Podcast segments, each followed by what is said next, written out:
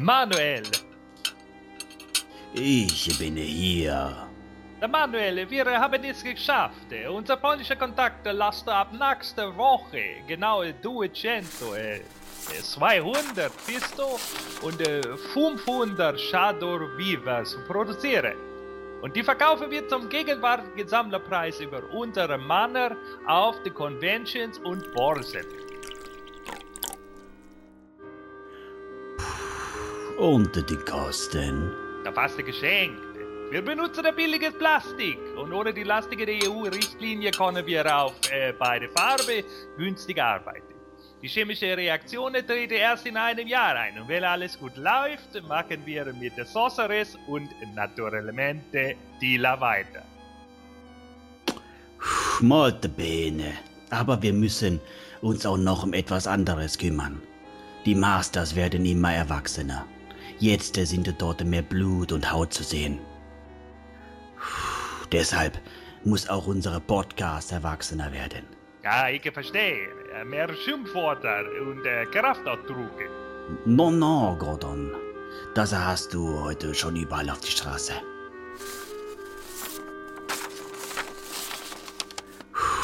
Wir brauchen etwas, das uns die Hörer herbringt, das sie, äh, wie sagt man, äh, animiert und uns Geld bringt. Verstehst du? Ah, sie. Das heißt, äh, unsere Hotline. Ja, genau. Die heiße Leitung mit die heiße Sprüche. Und sie geht jetzt online. Äh, was? Äh, Jetzt? Äh, Echt? Ich, äh, ich teste gleich.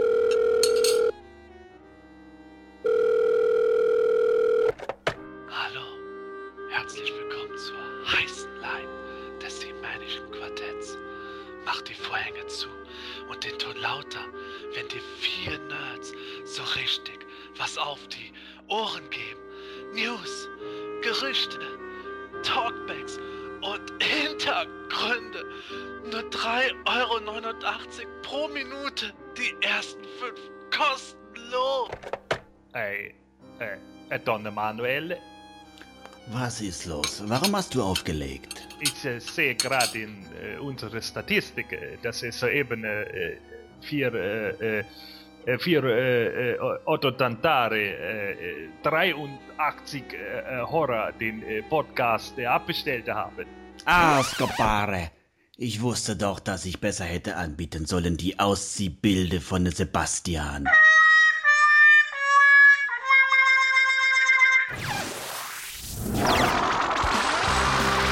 Das semanische Quartett. Präsentiert von planeteternia.de. Heute in unserer Sendung Blut, Knochenbrüche und Freizügigkeit. Wir widmen uns dem kontroversen Thema Muss Masters of the Universe erwachsen werden? Ebenfalls heute mit dabei die Biografie von Galactic Protector He-Man sowie News und Gerüchte. Und dem, Commun äh, Entschuldigung, und im Community Report betrachten wir uns ein aktuelles Thema unter Fans. Warum produziert Mattel trotz hoher Sammlerpreise keine Zweitauflagen mehr nach? Das alles und mehr jetzt beim 52. Himanischen Quartett mit dem angeblich schon erwachsenen Manuel Miesner. Dem viel zu freizügigen Sebastian Wiley Vogel. Und dem schonungslos brutalen Gordon the Formless One Volkmar. Viel Spaß! Das semanische Quartett. Präsentiert von planeteternia.de. Ja, Wahnsinn! Nächsten Monat ist ja schon die San Diego Comic Convention. Ja, nicht nur das, die Grayskull Convention ist ja auch nicht mehr weit entfernt. Oh ja, stimmt. Wie ist eigentlich der aktuelle Stand zu Anthony DeLongis? Hat da jemand irgendwas mitbekommen?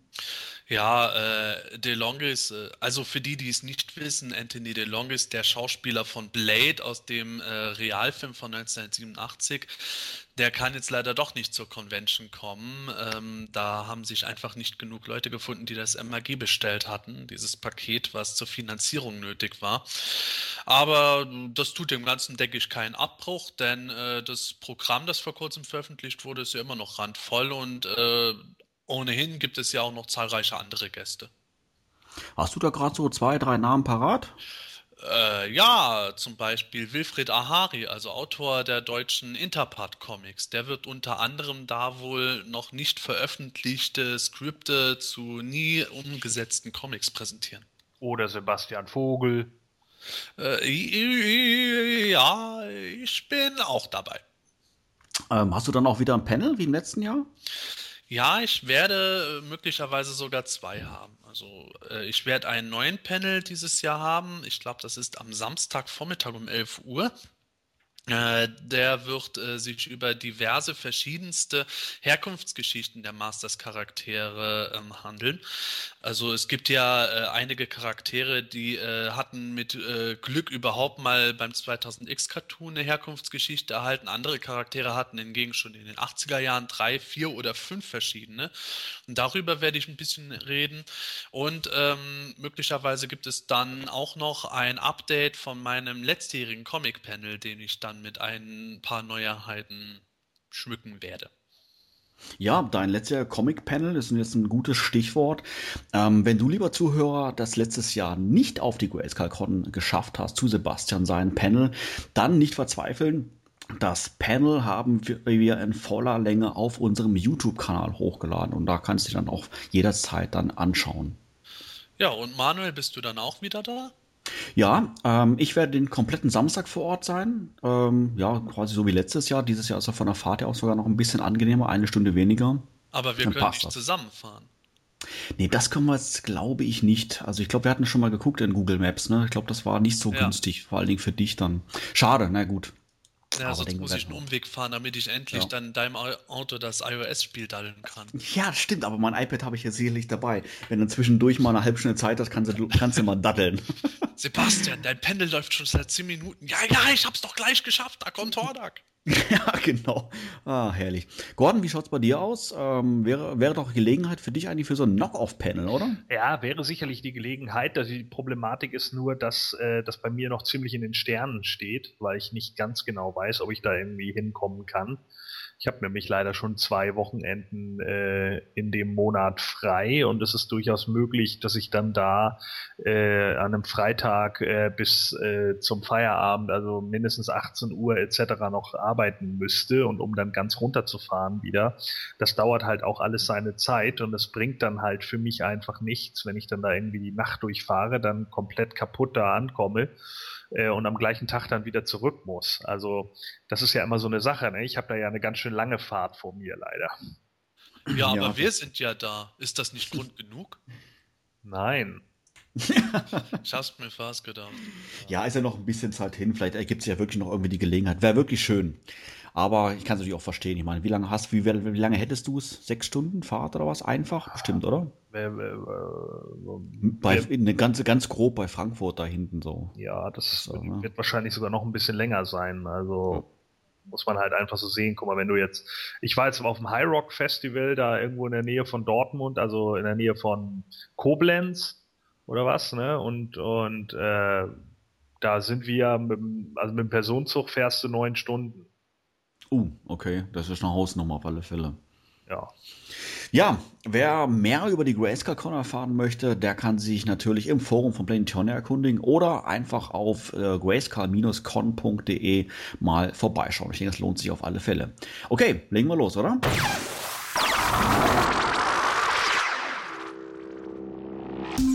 Der Community Report. Fans im Detail.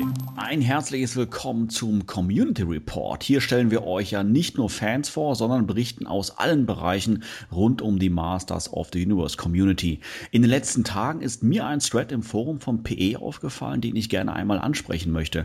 Und zwar im Forum He-Man Classics wurde in den letzten Tagen aktiv das Thema Warum ist Fisto so teuer besprochen? Wobei Fisto hier, glaube ich, eher als einer von mehreren Namen gilt. Habt ihr den Thread verfolgt, Sebastian? Ja, ich habe den Thread äh, gelesen. Da ging es halt äh, im Grunde auch nicht nur um Fistus, sondern auch um das Thema Re-Releases im Allgemeinen. Warum und weshalb Mattel keine Zweitauflagen von Fisto oder auch anderen Figuren ger gerade produziert. Warum das überhaupt Sinn oder nicht Sinn machen würde und so weiter und so fort. Und da gab es einige verschiedene Meinungen und meiner Meinung nach auch interessante Diskussionen. Wie seht ihr die Problematik, beziehungsweise wie wertet ihr die Reaktion der Fans? Hat Mattel sich mit dieser ganzen Geschichte selber ins Fleisch geschnitten, Gordon? Naja, was heißt, da hat sich selber ins Fleisch geschnitten. Ne? Es ist natürlich auch die Frage, ähm, hätte sich es tatsächlich für Mattel gerechnet? Also ähm, einerseits muss man eben sagen, hätte Mattel die Möglichkeit gehabt, jetzt nochmal irgendwie, was weiß ich, 10.000 Fistus nachzuproduzieren und das Glück gehabt, dass sie nicht liegen bleiben oder wären sie eventuell liegen geblieben. Jetzt kriegt man ihn natürlich nicht mehr, weil er eben nicht mehr nachproduziert wird. Und demzufolge haben dann natürlich sofort einige Angst, oh mein Gott, äh, jetzt kriege ich mein Fisto nie mehr. Und dann kriegen das andere Leute wieder im Internet mit und setzen automatisch die Preise hoch. Ich bin aber auch ganz ehrlich, wenn ich mir momentan so die Dinger in der Bucht angucke oder auf Amazon oder wo auch immer sie alle sind, ja, äh, die bleiben aber auch alle schön liegen. Und das ist auch gut so. Ich meine, niemand muss sich jetzt hinsetzen und 175 Dollar für einen Fisto ausgeben. Das ist einfach Irrsinn. 175? Wo, wo? Sebastian, äh, man hat jetzt in dem Thread ja auch gelesen, dass äh, Fisto von Mattel in einer geringeren Stückzahl produziert wurde als alle anderen Figuren. Ist das korrekt? Und wenn ja, warum? Fisto wurde nicht in der geringeren Stückzahl als die anderen zu dem Zeitpunkt äh, erschienenen Figuren produziert. Das kann man auf jeden Fall sagen. Es ist natürlich so gewesen, wie wir es in anderen Jahren auch erlebt haben. Mattel hat ja über Jahre hinweg die Stückzahl immer ein Stückchen weit angepasst. Das heißt, dass die ähm, Figuren, die letztes Jahr, Anfang letzten Jahres erschienen sind, dann schon eine etwas geringere Stückzahl hatten als die Figuren, die äh, Ende vorletzten Jahres erschienen sind.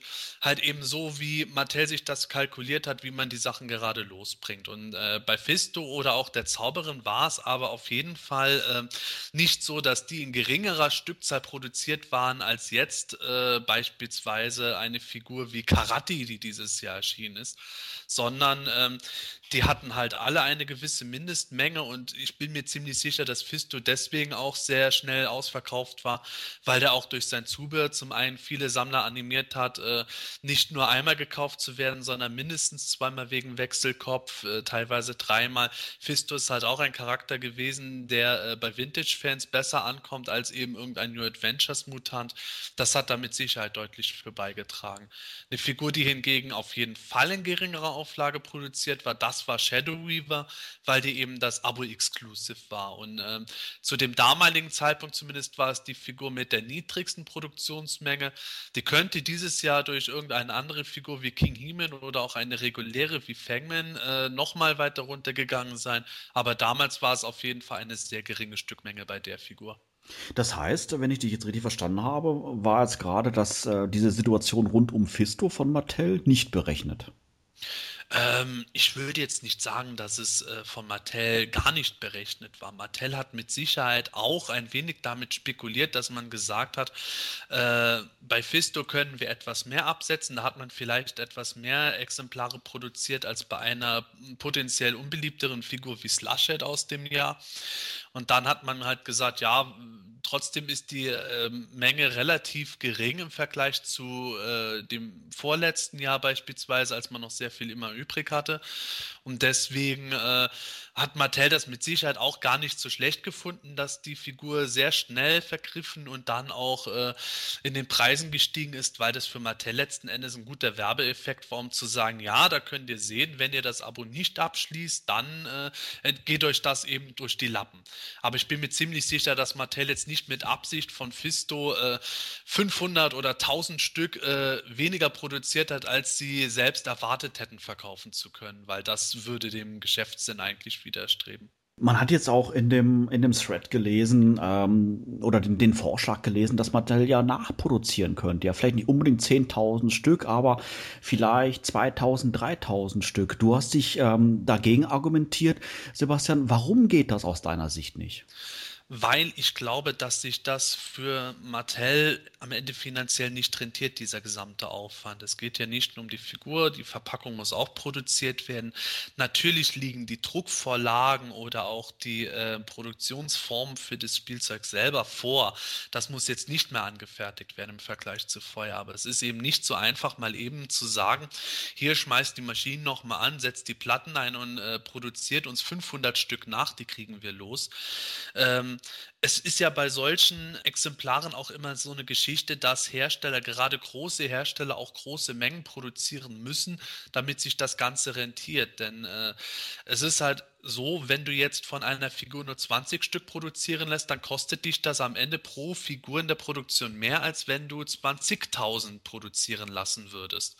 Und äh, dementsprechend kann es durchaus sein, dass ein Konzern wie Mattel, wo auch viele Schnittstellen mit äh, verwoben sind, der halt eben nicht so eine, ich sag mal, Garagenfirma ist, dass die halt eben sagen, unter dieser Menge geht nichts. Und ich zweifle stark an, dass unter 10.000 wirklich was gehen würde von einer Figur wie Fisto. Zumal wir auch noch den Faktor haben, die Figur wurde damals ja auch äh, mit den damaligen Kosten produziert. Das ist jetzt von mir reine Spekulation, aber möglicherweise könnte es ja auch sein, dass trotz der Preiserhöhung in diesem Jahr eine Figur aus einem Feuer nicht unbedingt nur Fisto, sondern auch eine andere wie die Zauberin dann Mattel nochmal teurer kommen könnte als damals. Da muss das wieder wieder alles neu verhandelt werden. Dann können da auch wieder Kosten hinzukommen und äh, Mattel kann eventuell auch ähm, eine andere Figur wie so ein Spirit of Fordak, die sehr günstig wäre, nicht bringen, weil eben das Budget für so ein Exemplar in Fisto reingegangen wäre. Das nur als eines von vielen Beispielen, was vorstellbar ist. Siehst du das ähnlich, Gordon? Es ist halt eben nicht so, dass das, auch wenn viele Fans da immer nach schreien, aber wir haben es hier nun mal eben nicht einfach irgendwie mit einer Customizing-Firma zu tun, die irgendwie sagt, ja, wir machen jetzt hier irgendwas on Fan-Demand oder wie auch immer, sondern hier geht's eben tatsächlich darum, dass wir es mit einem riesigen Spielehersteller zu tun haben, der einfach große äh, Mengen einfach verkauft. Und jeder, der, was weiß ich, keine Ahnung, sich mal äh, informiert hat, wenn es nur um ganz simple Sachen geht, wie, keine Ahnung, Blister für die die Actionfiguren so für extra Blister oder oder oder diese diese äh, äh, Security Cases für Actionfiguren oder so. Auch da sieht man ja, dass der Preis eigentlich immer erst dann runtergeht, wenn man schon enorm hohe Stückzahlen äh, abnimmt von den Dingern, weil es dann halt einfach deutlich billiger ist. Weil selbst solche einfachen Sachen, man muss ja einfach sagen, im Endeffekt ist das ein Quader, den sie da produzieren und sonst nichts anderes. Äh, selbst das rentiert sich eigentlich meistens erst in den hohen Stückzahlen und nicht in den geringen. Und es ist ja auch ähm, noch dabei die Frage, selbst wenn Mattel jetzt gewillt wäre, eine Nachproduktion zu machen. Ich habe ja in einer Folge vor letztes Jahr oder letztes Jahr mal gesagt gehabt, dass äh, als Mattel damals gesagt hat, es kommen keine Re-Releases mehr, da habe ich eben gemeint, ja, warten wir es mal ab. Wenn Mattel den Bedarf sieht, dann äh, wird da mit Sicherheit was möglich sein. Das ist eben unter der Prämisse gewesen, dass Mattel einen Bedarf sieht, der groß genug ist. Und da kommen halt auch Fans und sagen, ja, aber ich bin mir sicher, dass wir zumindest halt eben so und so viele tausend losgebracht kriegen und so teuer kann das dann auch nicht sein. Aber selbst da hegen sich bei mir Zweifel, ob es wirklich äh, eine vierstellige Summe wäre, die man noch an Leuten zusammenbekommt, die Fiste wirklich aktiv wollen.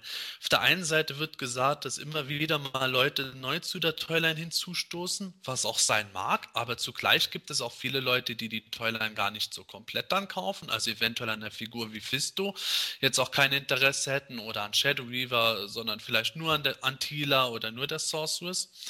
Und selbst da kann es dann auch wieder sein, dass diese bei weitem nicht das äh, ausgleichen, was an äh, bisherigen Sammlern auch wieder abspringt. Denn äh, auch wenn Mattel immer wieder gerne einen kleinen Hype und eine kleine Panikmache um Abo-Abschlüsse macht, aber ich bin mir schon ziemlich sicher, dass tatsächlich die Abo-Verkäufe von Jahr zu Jahr bisher zurückgegangen sind. Und da frage ich mich, ob es nicht in Wirklichkeit eher so ist, dass es immer so dieselben 30, 40, lassen wir es mal 50 oder sogar 100 Fans sein weltweit, dass es immer dieselben sind, die sich bei Auktionen vielleicht gegenseitig hochbieten oder die immer Suchanfragen in Foren stellen oder die auch immer wieder fragen, ob es denn keinen Release gibt. Das ist eben eine ganz gefährliche Sache. Ich kann ja auch 50.000 äh, Mal irgendwo posten, bitte gib mir Dragstore und am Ende ist es trotzdem nur ein einziger gewesen, der die Figur gerne haben will. Ja, das ist ja genau das, was ich eben auch immer über diese POP-Community gesagt habe. Eigentlich ist die gar nicht so riesengroß. Sie schreit nur besonders laut. Und das ist eben genau der Punkt. Äh, das Internet ist da eben nicht zwangsläufig immer aussagekräftig. Vor allen Dingen nicht, wenn man nur so ein, zwei Foren abklappert.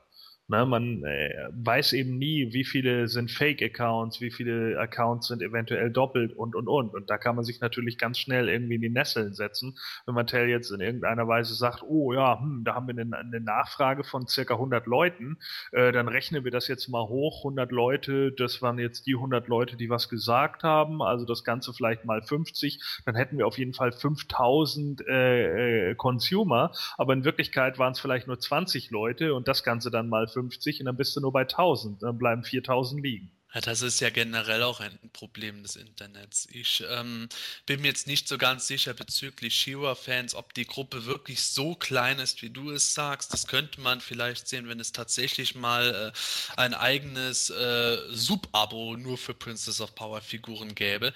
Ich ja. denke schon, dass die Käuferschicht da ein gewisses Volumen hat, aber mit Sicherheit deutlich kleiner ist als die große Käuferschicht der Masters-Fans. Nur ähm, wir haben ja schon viele Figuren und Charaktere gehabt, wo man dann gedacht hat, hä, wieso kommt das jetzt? Und wieso hebt man sich das nicht für irgendeinen Special-Slot auf oder sonst was? Da gibt es natürlich auch verschiedene Gründe. Aber hier und da habe ich mir dann auch schon manchmal gedacht, ja, da wurde vielleicht auch ein bisschen zu stark auf manche äh, Internetleute gehört, wo dann eben mal von Mattel aus, beziehungsweise Scott Knightley gefragt wurde, hier, hättet ihr Interesse an einem Faker mit Kampfrüstung, der zu dem Zeitpunkt ja schon für die Tupacs geplant war. Und dann schreiben halt dann auf Heman Org beispielsweise mal 15 oder 20 Leute, ach ja, fände ich ganz nett. Und wenn es dann aber konkret darauf hinausläuft, dass die Figur erhältlich ist, kommen plötzlich die anderen 100 Leute, die dann aber sagen, was soll der Scheiß, es wäre doch viel sinniger gewesen, das und das rauszubringen. Naja, es geht für, für mich jetzt auch gar nicht darum, dass die Princess of Power Community, die sie da haben, die She-Raver-Bereiche so minimal sind. Aber sie sind sicherlich nicht so groß wie eben der Hauptandrang zum Masters. Also ich denke halt einfach, dass der, der generelle Sammler sich doch eher für die Toyline He-Man and the Masters of the Universe interessiert und nicht so sehr um She-Ra und Princess of Power. Und gesehen hat man das ja auch an, an diversen anderen Sachen. Wie laut wurde äh, über, über Jahre hinweg nach Illumina geschrien. Ja, und schwuppdiwupp, als es dann um die gesamten äh, Abos gegangen ist, welche Figur hat im Endeffekt gewonnen? ne? The ja, one and only. Ja, natürlich so. Und ich meine aber jetzt mal ganz ernsthaft, Geldor gewinnt das Ding. Warum? Weil nur Deutsche das Abo abgeschlossen haben? Das können Sie mir doch nicht erzählen. Ähm, Mattel ist aber generell, justiert das schon so immer, immer so ein bisschen ein. Ne? Das heißt, wenn die merken, dass, dass sie abdriften, dann kann das sein, dass die ab nächsten Monat, oder kein, nächsten Monat ist immer fiktiv gesagt, die Produktion um 1000 Stück erhöhen oder so. Sie versuchen das schon an, anzugleichen, oder? Ja, also mittlerweile ist es äh, nochmal ein bisschen anders. Du hast grundsätzlich recht, wobei sie mittlerweile halt wirklich sehr deutlich auf dem äh, so, so gut es geht untersten Minimum-Level fahren, weil sie halt äh, über die Abos alles verkaufen wollen und möglichst wenig am äh, Tagesverkauf noch übrig haben wollen, weil das einfach ein gewisser Risikoposten ist, der an manchen Stellen ausgemerzt werden will. Welchen Rat würdet ihr jetzt ähm, in Bezug jetzt auf Figuren wie Fisto unseren Zuhörern geben, Gordon? Abwarten. Ganz einfach. Das ist der einfachste Rat. Das ist genau dasselbe, was ich auch bei Spirit of Hordak oder so sage. Äh, abwarten, bis sich der Markt wieder ein bisschen entspannt hat, äh, bis es nicht irgendwie die ganze Zeit nur auf Druck geht und dann gehen auch irgendwann die Preise wieder ein Stück weit runter. Es ist nicht so, dass die Figuren jetzt alle irgendwie ultra uralt wären und man sie deswegen schwierig, schwieriger bekommt und sie sind auch nicht in so einer niedrigen Auflage, dass man sie irgendwie deshalb für so einen hohen Preis anbieten kann. Das sind jetzt halt in dem Moment entweder Scalper äh, oder Leute, die halt eben nur mal kurzzeitig so eine schnelle Mark machen wollen, weil sie jetzt irgendwie glauben, oh ja, jetzt ist ein guter Zeitpunkt, jetzt verticker ich einfach mal meine Sammlung. Und äh, pff, ich, ich denke, so, so, so ein Hype muss man ja auch nicht immer mitmachen. Und der, der geneigte Sammler kann eben in einigen Punkten auch abwarten. Und für mich, obwohl ich komplett Sammler bin, sage ich eben auch, Spirit of Hordak ist mir momentan auf allen möglichen Plattformen zu teuer. Also warte ich halt.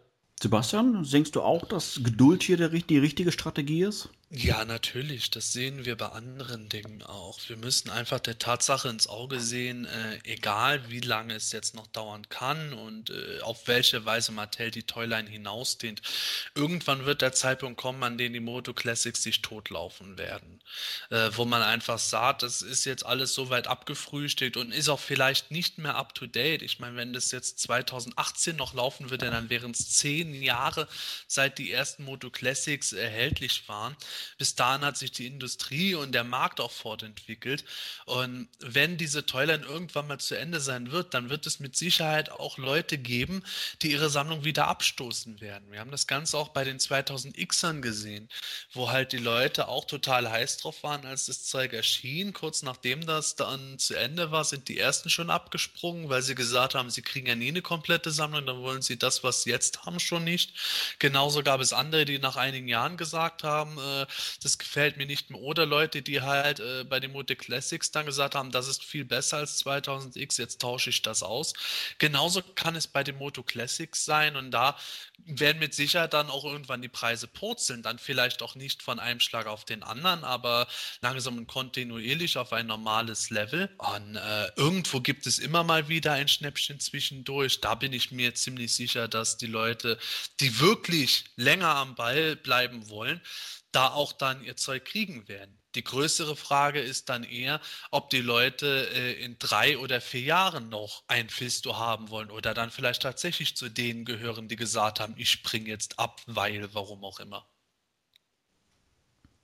Ja, ich denke, es bleibt auf alle Fälle spannend. Und ähm, ja, wenn du, lieber Zuhörer, jetzt da äh, Lust bekommen hast, mitzudiskutieren über dieses Thema, dann schau doch mal im Forum vom Planetonia vorbei, im Unterforum Moto Classics und dort äh, halt auch schon nach dem Thread, warum ist Fisto so teuer? Ja, wir machen jetzt weiter mit nachgefragt und widmen uns den aktuellsten Neuigkeiten aus dem Bereich He-Man und Co. Bis gleich.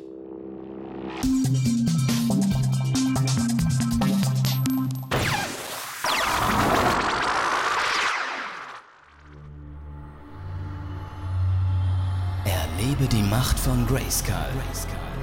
Hier auf Erden.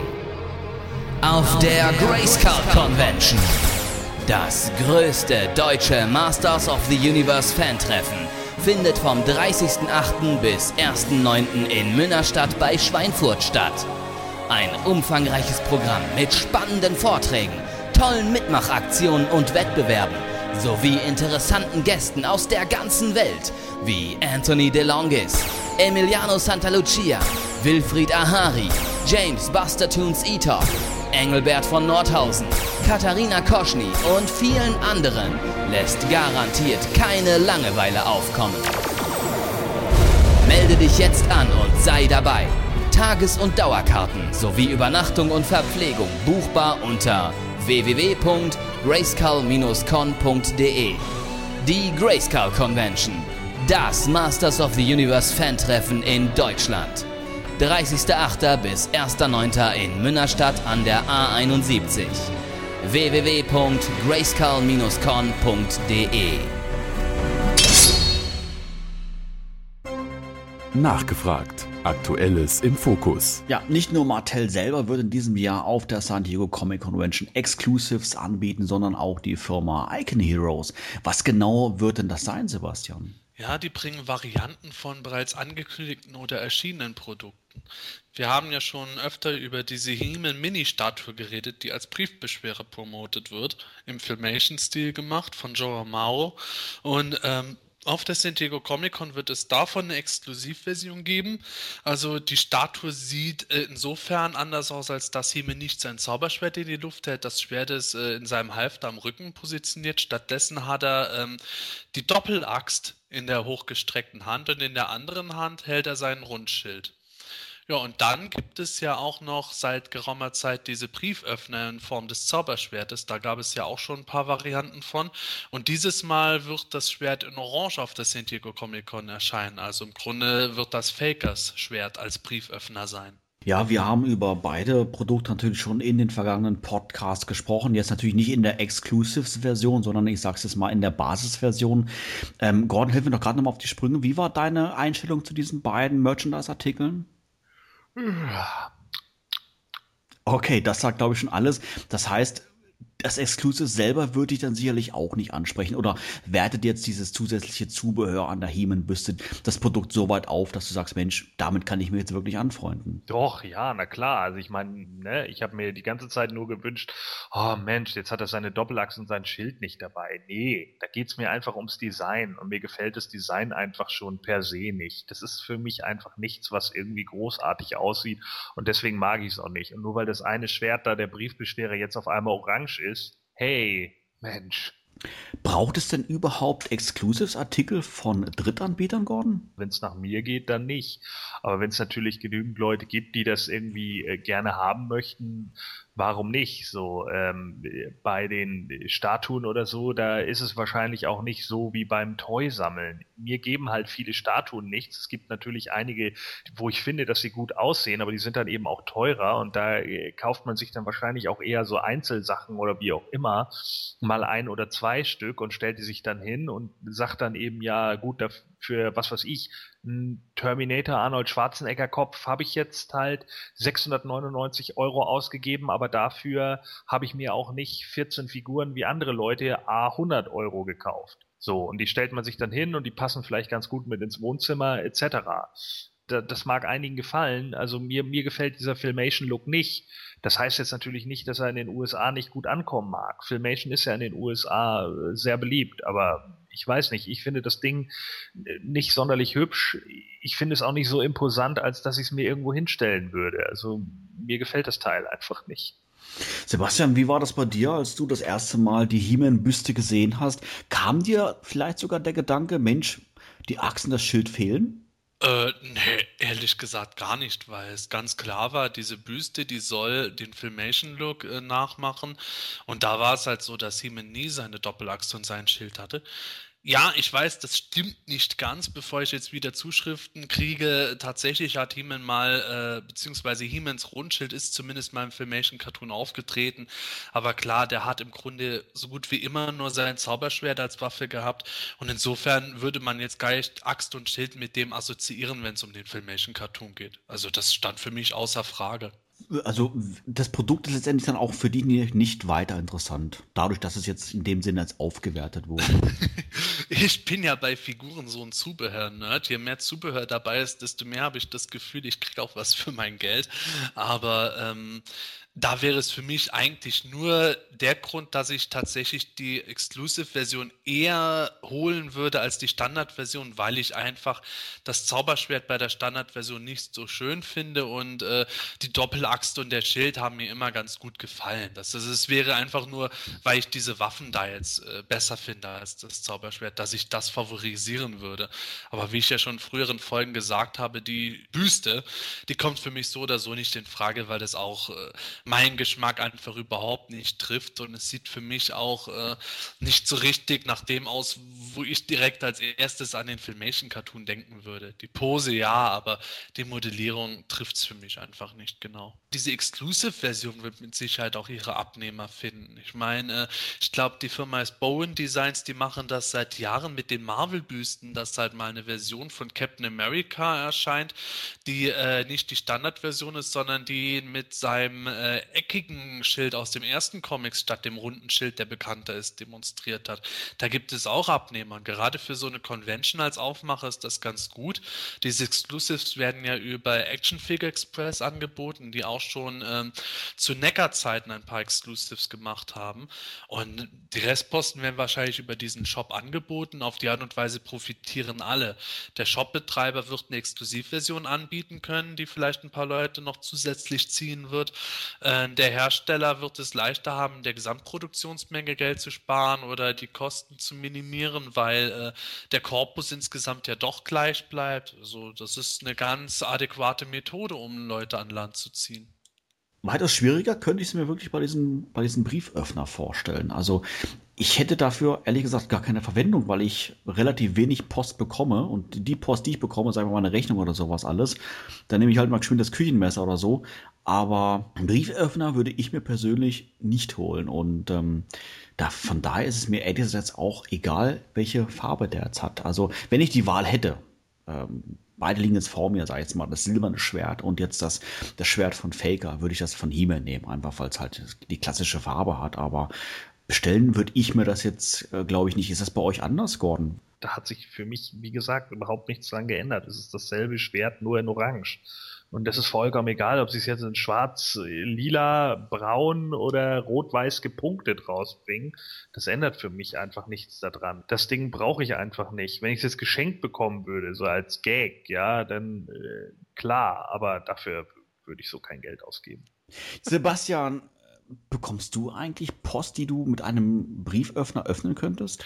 Ja, bekomme ich in der Tat, Manuel. Ich bekomme zum Beispiel Comics geliefert Uh. Oder ich bekomme auch äh, Abrechnungen meines Gehaltes per Brief. Ja, ähm, also ich hätte schon äh, eine Minimalverwendung für sowas auf jeden Fall. Aber ähm, das Faker-Schwert wäre für mich jetzt unspannend, genauso wie das Prinz Adam-Schwert.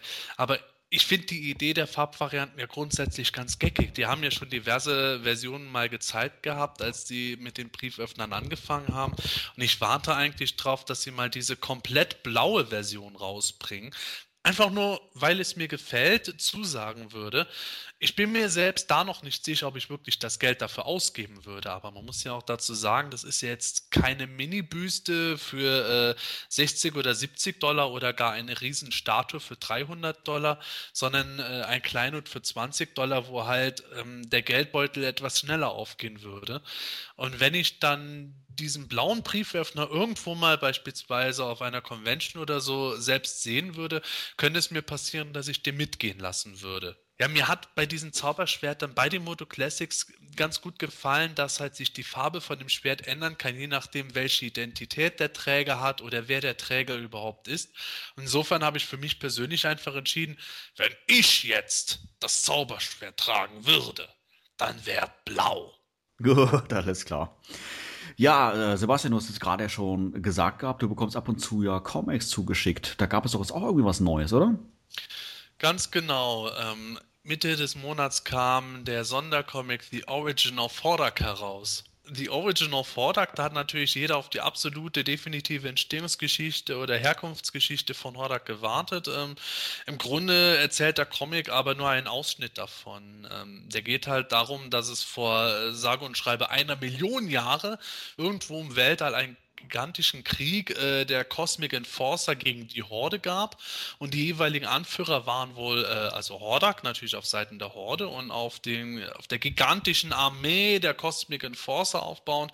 Das war Zodek, Wobei da eben der Kniff ist, dass in den DC-Comics jetzt enthüllt wird, dass Zodek und Hordak wohl Brüder waren oder zumindest Halbbrüder. Genau weiß man es jetzt auch nicht. Ja, und der Comic erzählt dann halt, äh, wie im Grunde die finale Schlacht zwischen beiden vonstatten geht. Also sowohl die Horde als auch die Cosmic Enforcer sind vollkommen dezimiert. Äh, mit Absicht hat Hordak das Ganze fingiert, um deren äh, er nennt es, äh, Energie oder Seelenenergie in sich aufzunehmen, dadurch mächtiger zu werden und tritt dann halt eben äh, gemäß einer Prophezeiung als Avatar des Bösen gegen Sodek als Avatar des Guten an und äh, schafft es tatsächlich dann Sodek auch zu vernichten.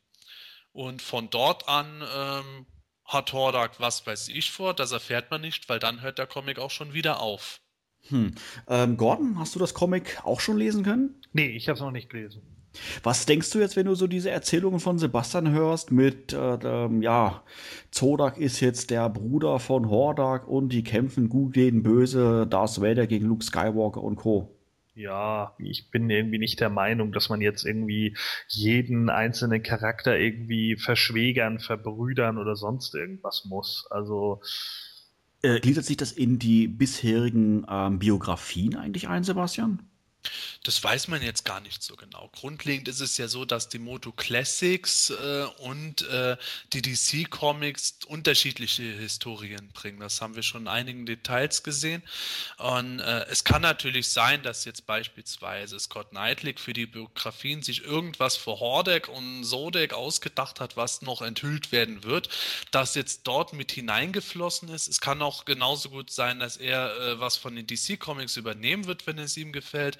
Es kann aber auch sein, dass das äh, weiterhin vollkommen separat voneinander läuft. Und so würde ich es jetzt momentan erst einmal betrachten.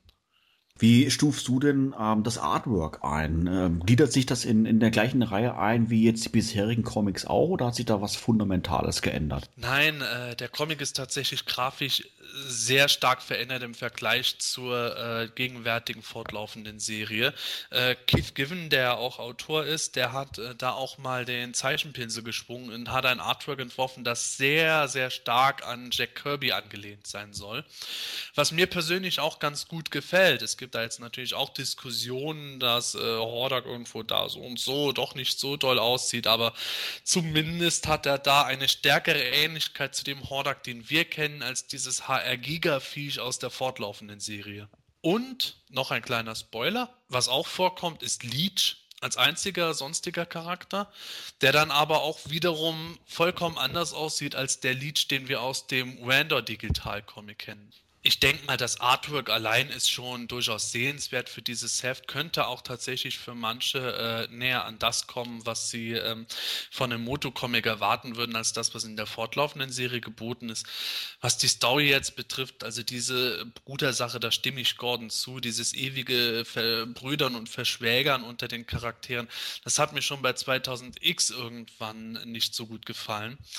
Und äh, da wäre es jetzt auch unnötig gewesen, wobei ich es jetzt auch nicht unbedingt so schlecht finde. Für mich ist das größere Problem bei dem Heft eigentlich, dass es sich eher anfühlt wie Ausgabe drei oder vier von einer sechsteiligen Miniserie. Da war ich einfach enttäuscht, weil ich jetzt wirklich mehr Origin bei Hordak erwartet hätte, als das Heft letztlich geboten hat. Aber ich denke trotzdem, man kann mal einen Blick riskieren. Es ist jetzt nicht so verkehrt. Na, ich denke mal, preislich liegt es ja ähnlich wie bei die anderen Hefte bei 2 Dollar Ungrad. Ich glaube, da kann man ja so nichts verkehrt machen. Ja, das ist wie gesagt relativ günstig. Etwas teurer wird es jetzt im Sommer und zwar äh, gerade für die Leute, die ein Abo abschließen wollen für das Jahr 2014. Denn Mattel hat jetzt jüngst ja den Inhalt dieses Abos veröffentlicht. Genau, ähm, es ist äh, ein bisschen anders als dieses Jahr, aber doch ungefähr gleich. Es ist jetzt so, dass das Abo ab sofort abgeschlossen werden kann. Also seit dem 17. Juni kann man es schon abschließen, noch bevor man überhaupt weiß, was genau kommt. Aber man weiß jetzt, dass das Abo besteht aus zwölf Figuren, die 25 Dollar kosten. Dann vier Quartalsartikel, davon kostet einer 25 Dollar. Das wird also mit Sicherheit eine normale Figur sein.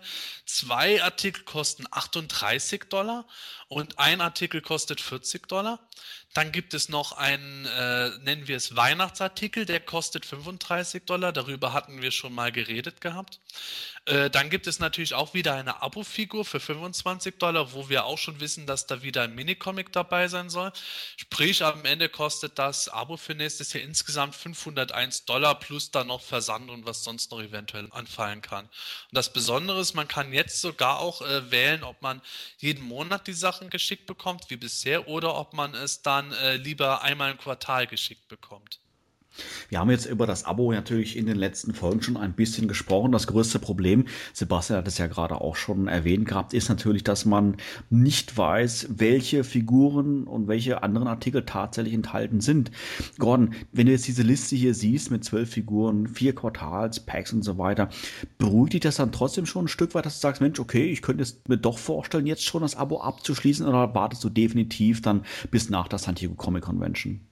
Also ich warte, ich gucke mir es auf jeden Fall an, äh, aber ich werde es mit Sicherheit abschließen, also gehe ich schon von aus. Aber ich kann genügend Leute auch verstehen, die es nicht abschließen. Ich kann es auch verstehen, wenn Leute warten, äh, um irgendwie mal drauf zu gucken, was eigentlich noch kommt. Aber da sie ja nun angekündigt haben, dass sie auch innerhalb der nächsten zwei Jahre die ganzen Vintage-Figuren und alle wichtigen Charaktere, die man so von den anderen Toylines benötigt, äh, ja, mit reinwirft, äh, wird es wahrscheinlich noch genügend Leute geben, die das Abo in dem Moment abschließen, weil man natürlich dann auch die restlichen Figuren irgendwie haben will. Ja, also auf jeden Fall sollten die Leute das Abo abschließen, denn ich will unbedingt noch meinen Dragstore haben. ja, wenn du, lieber Zuhörer, dich jetzt natürlich fragst, ja, wann erfahre ich denn, welche Figuren da enthalten äh, sein werden? Da können wir dir auf alle Fälle schon mal sagen, du wirst ähm, ja nicht alles erfahren, natürlich aber einen Teil davon. Und zwar auf der San Diego Comic Convention, die jetzt im Juli stattfinden wird. Und ganz genau wird Mattel um den 19. Juli die Katze aus dem Sack lassen Und äh, da werden wir natürlich dann auch dann drüber berichten, auch mit einer Live-Sendung zum gleichen Zeitpunkt in etwa. Wie gesagt, das geben wir aber vorher noch genau bekannt. Ich weiß nicht, erfahrungsgemäß, Sebastian, was werden die da aus dem Sack lassen? Vier, fünf Figuren vielleicht oder sowas? Die werden auf jeden Fall alle Artikel rauslassen, die es im ersten Quartal nächsten Jahres geben wird. Also sprich, wir werden mindestens drei Einzelfiguren haben, plus einen Quartalsartikel, plus das Abo-Exclusive und vielleicht darüber hinaus ja auch noch das eine oder andere. Ich kann mir vorstellen, dass zumindest dann nochmal ein Zubehörteil für eine noch nicht bekannte Figur sehen werden. Und äh, was ich auch interessant finde, auf der San Diego Comic Con wird wohl auch eine Umfrage stattfinden, wo zwischen zwei Figuren entschieden werden äh, wird, welche davon als äh, Figur wohl erscheinen wird. Ich habe das jetzt noch nicht so genau durchgelesen, ob es da schon weitere Details gibt, aber das könnte auch schon noch spannend werden. Gibt es eigentlich ja. auch wieder ein Travel Exclusive? Also davon gehe ich ehrlich gesagt auch mal aus, dass es das geben wird. Das ist natürlich jetzt wieder nicht im Abo enthalten, aber es würde mich sehr wundern, wenn die nächstes Jahr nicht noch ein Traveling Con Exclusive haben werden, noch vielleicht eine Chase-Figur, noch irgendein Schlag mich tot Ding, äh, Zusatz-Abo, was weiß ich nicht alles, was da kommen kann. Also ich, bin mir ziemlich sicher, dass äh, das 2014er Abo nicht das einzige sein wird, was wir an Moto Classics nächstes Jahr sehen werden. Na, aber dann können wir ja zumindest davon ausgehen, dass das Travel Exclusive ja garantiert auch wieder schon enthüllt wird. Also da bin ich mir auch ziemlich sicher. Also wie gesagt, was es genau sein wird, das erfahren wir um den 19. Juli rum. Was wir genau denken, was alles enthüllt wird, wir haben gerade ja schon ein wenig angefangen mit der Spekulation, das besprechen wir in der nächsten Folge vom Imanischen Quartett Nummer 53 in ungefähr zwei Wochen. Gut, dann äh, machen wir mal, Moment, äh, Was ist denn? Seltsam, mir fehlt hier scheinbar das nächste Blatt mit weiteren News. Äh, das liegt dran, weil es keine weiteren News mehr gibt. Ja, oder weil Sepp wieder schlampig war und den Rest vergessen hat. ja, genau. Moment mal! Naja, ist ja halt wie immer, ne? Ich kenn's ja auch nicht anders. Ja, jetzt, ja dann gehen wir doch nahtlos über zu den Neuigkeiten aus der Gerüchteküche.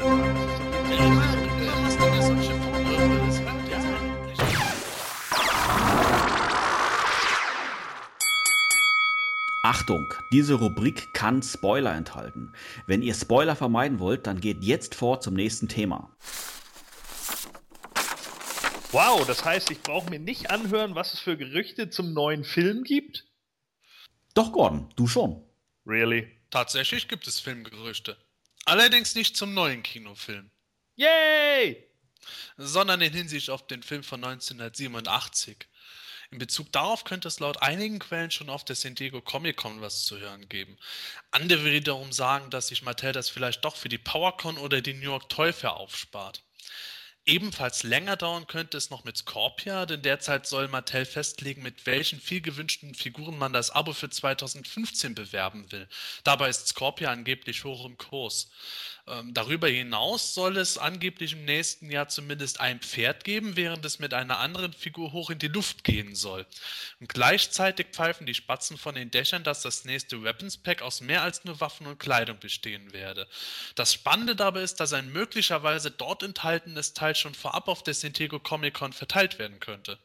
Ja, hört sich ja alles nicht so schlecht an. Vielleicht ist eins der Extrateile ja ein Briefbeschwerer. Ja, äh, und Mattel soll tatsächlich mit den Gedanken spielen, ein Mini-Abo mit Figuren im Design der neuen DC-Comics anzubieten. Äh. Was war das? Ja, das war Gordon. Der ist gerade in Ohnmacht gefallen. Oh. On Topic. Nerds im Detail. Ja, herzlich willkommen zu On Topic. Wir wollen heute mal darüber sprechen, ob Motu erwachsen werden soll. Ja, wir haben natürlich alle mit Master of the Universe gespielt in den 80er Jahren. Deshalb sind wir ja heutzutage auch noch hier und auf Planetonia. Und Masters war natürlich ganz klar damals in den 80er Jahren mehr oder weniger kindgerecht. Das heißt, es gab natürlich schon Kritik dass ähm, das Spielzeug doch zu brutal sei und sowas alles. Ähm, heutzutage denke ich, lächeln war ja oft ja noch drüber, dass beispielsweise auch der, der Filmation-Cartoon, der ja wirklich harmlos ist, eine Einstufe von FSK 12 hat. Ich glaube, das würde es heutzutage auch nicht mehr geben. Allerdings stellt sich jetzt so die Frage, nachdem jetzt auch neue Medien erscheinen, wie beispielsweise natürlich auch ein Cartoon ähm, vor einigen Jahren aus dem Hause Young Productions und natürlich aktuell auch Comics äh, von DC Und dann merkt man auch immer wieder, ähm, dass die, die Macher, glaube ich, da eine etwas neue Gangart versuchen zu fahren. Das heißt, Master of the Universe wird doch immer brutaler. Das heißt, wir sehen dann auch mal Szenen, wo beispielsweise ja, Knochen gebrochen werden oder in anderen Stellen dann auch die weiblichen Darsteller in Anführungszeichen etwas freizügiger dargestellt werden, wie beispielsweise jetzt mal Tila. Und da ist jetzt die Frage, die wir jetzt versuchen heute zu beantworten, sollte Motu erwachsen werden, nachdem es alle Fans aus den 80er Jahren ja auch Erwachsene sind? Oder so, sollte man den, den, den Charme aus den 80er Jahren, sage ich jetzt mal diesen kindlichen Charme, trotzdem ähm, heutzutage noch beibehalten? Gordon, was denkst du? kann man nicht pauschal beantworten. Äh, es gibt sicherlich einige Dinge, die durchaus funktionieren pauschal würde ich jetzt natürlich nicht einfach sagen, ja, es ist okay, wenn jetzt in jedem zweiten Bild die Köpfe fliegen und man irgendwie plötzlich einen auf Conan der Barbar macht. Andererseits muss ich es natürlich auch nicht haben, dass ich teilweise einfach so cheesy Situationen habe, wie man es eben in damaligen äh, äh, Comics hatte, die, die ganz bös nach hinten losgingen und komplett kindgerecht waren. Was weiß ich, dass Skeletor mit einem verzauberten Besen umherrennt und glaubt, dass es das äh, Schwert von Grayskull wäre. Sebastian, du bist ja wirklich ähm, ja Kind der 80er Jahre und das merkt man ja immer wieder an, an den Sachen, die du dann auch, auch sagst und wie du auch Sachen siehst und wie du dich auch über neue Toys und sowas alles freust. Wie stehst du diesem Thema gegenüber? Ist das für dich okay, dass jetzt ähm, ja auch mal Blut fließt in Comics? Ja, in dem Fall schon. Also Blutfließen in Comics ist für mich jetzt grundlegend nicht verkehrt. Es kommt einfach auf den Grad des Ganzen an. Ähm, an den DC-Heften habe ich mich ja immer wieder daran gestört, dass da meiner Meinung nach eine exzessive Art der Gewalt vonstatten gegangen ist, wenn sie kam, aus reinem Schockeffekt heraus. Das hat natürlich dann den Ziel des Schocks, aber es hat für mich ähm, für die Story nicht wirklich was beigetragen. Das heißt, für mich muss äh, etwas auch ein gewissen äh, Ursprung und Hintergrund haben. Eine sinnfreie Gewalt in äh, überzogenem Maße funktioniert für mich eigentlich eher bei einer deutlichen Parodie. Ich meine, ich habe das ja auch in den Toy-Humors, die ich ständig mache, dass ich da seit jeher äh, teilweise brutalste Szenen habe, wo dann einfach äh, besonders was für Dinge mehr mit den Charakteren geschehen, wo sie dann auf zigtausendfache Art und Weise gemeuchtet und sonst wie umgebracht werden oder auch äh, manche leicht sexuell angedeutete Themen kommen, Beziehungskisten zwischen den Charakteren, aber das ist halt eindeutig humoristisch gemacht. Da muss ich nicht wirklich darauf achten, ob das jetzt innerhalb vom Story-Kontext auch so funktioniert. Aber bei einer ernsthaften Geschichte muss das für mich einfach vorhanden sein. Wenn wir zum Beispiel mal die 2000X Comics sehen von MV Creations vor circa zehn Jahren, da haben wir sofort in der ersten Storyline The Shard of Darkness äh, es gehabt, dass He-Man äh, und Triclops sich dann bekämpft haben. Und äh, Triclops hat dann einen sein Schwert in He-Mans Oberschenkel gebohrt, das hat dann auch geblutet. Und He-Man hat dann in der Raserei, weil der von diesem Shard of Darkness auch besessen war, mit voller Wucht auf Triclops seine Schulter eingehauen, die dann noch gerade so von der Rüstung geschützt wurde. In einer, in einer späteren Geschichte hat Beastman mal äh, die Brust von einem einem Wächter zerfetzt und ein anderer wurde niedergeschossen. Aber das waren alles Gewaltgrade, die für mich innerhalb von der Story soweit funktioniert haben und noch nicht überzeichnet waren.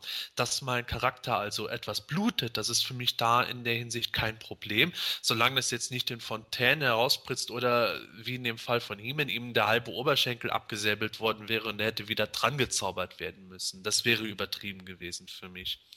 Und das ist halt für mich dann etwas, wo ich sage, ähm, natürlich äh, kann und sollte Moto auch reifer sein. Ich meine, wenn jetzt ein Zeichenträger rauskommt für Kinder, dann ist es klar, dass wir keine großartige Gewalt haben.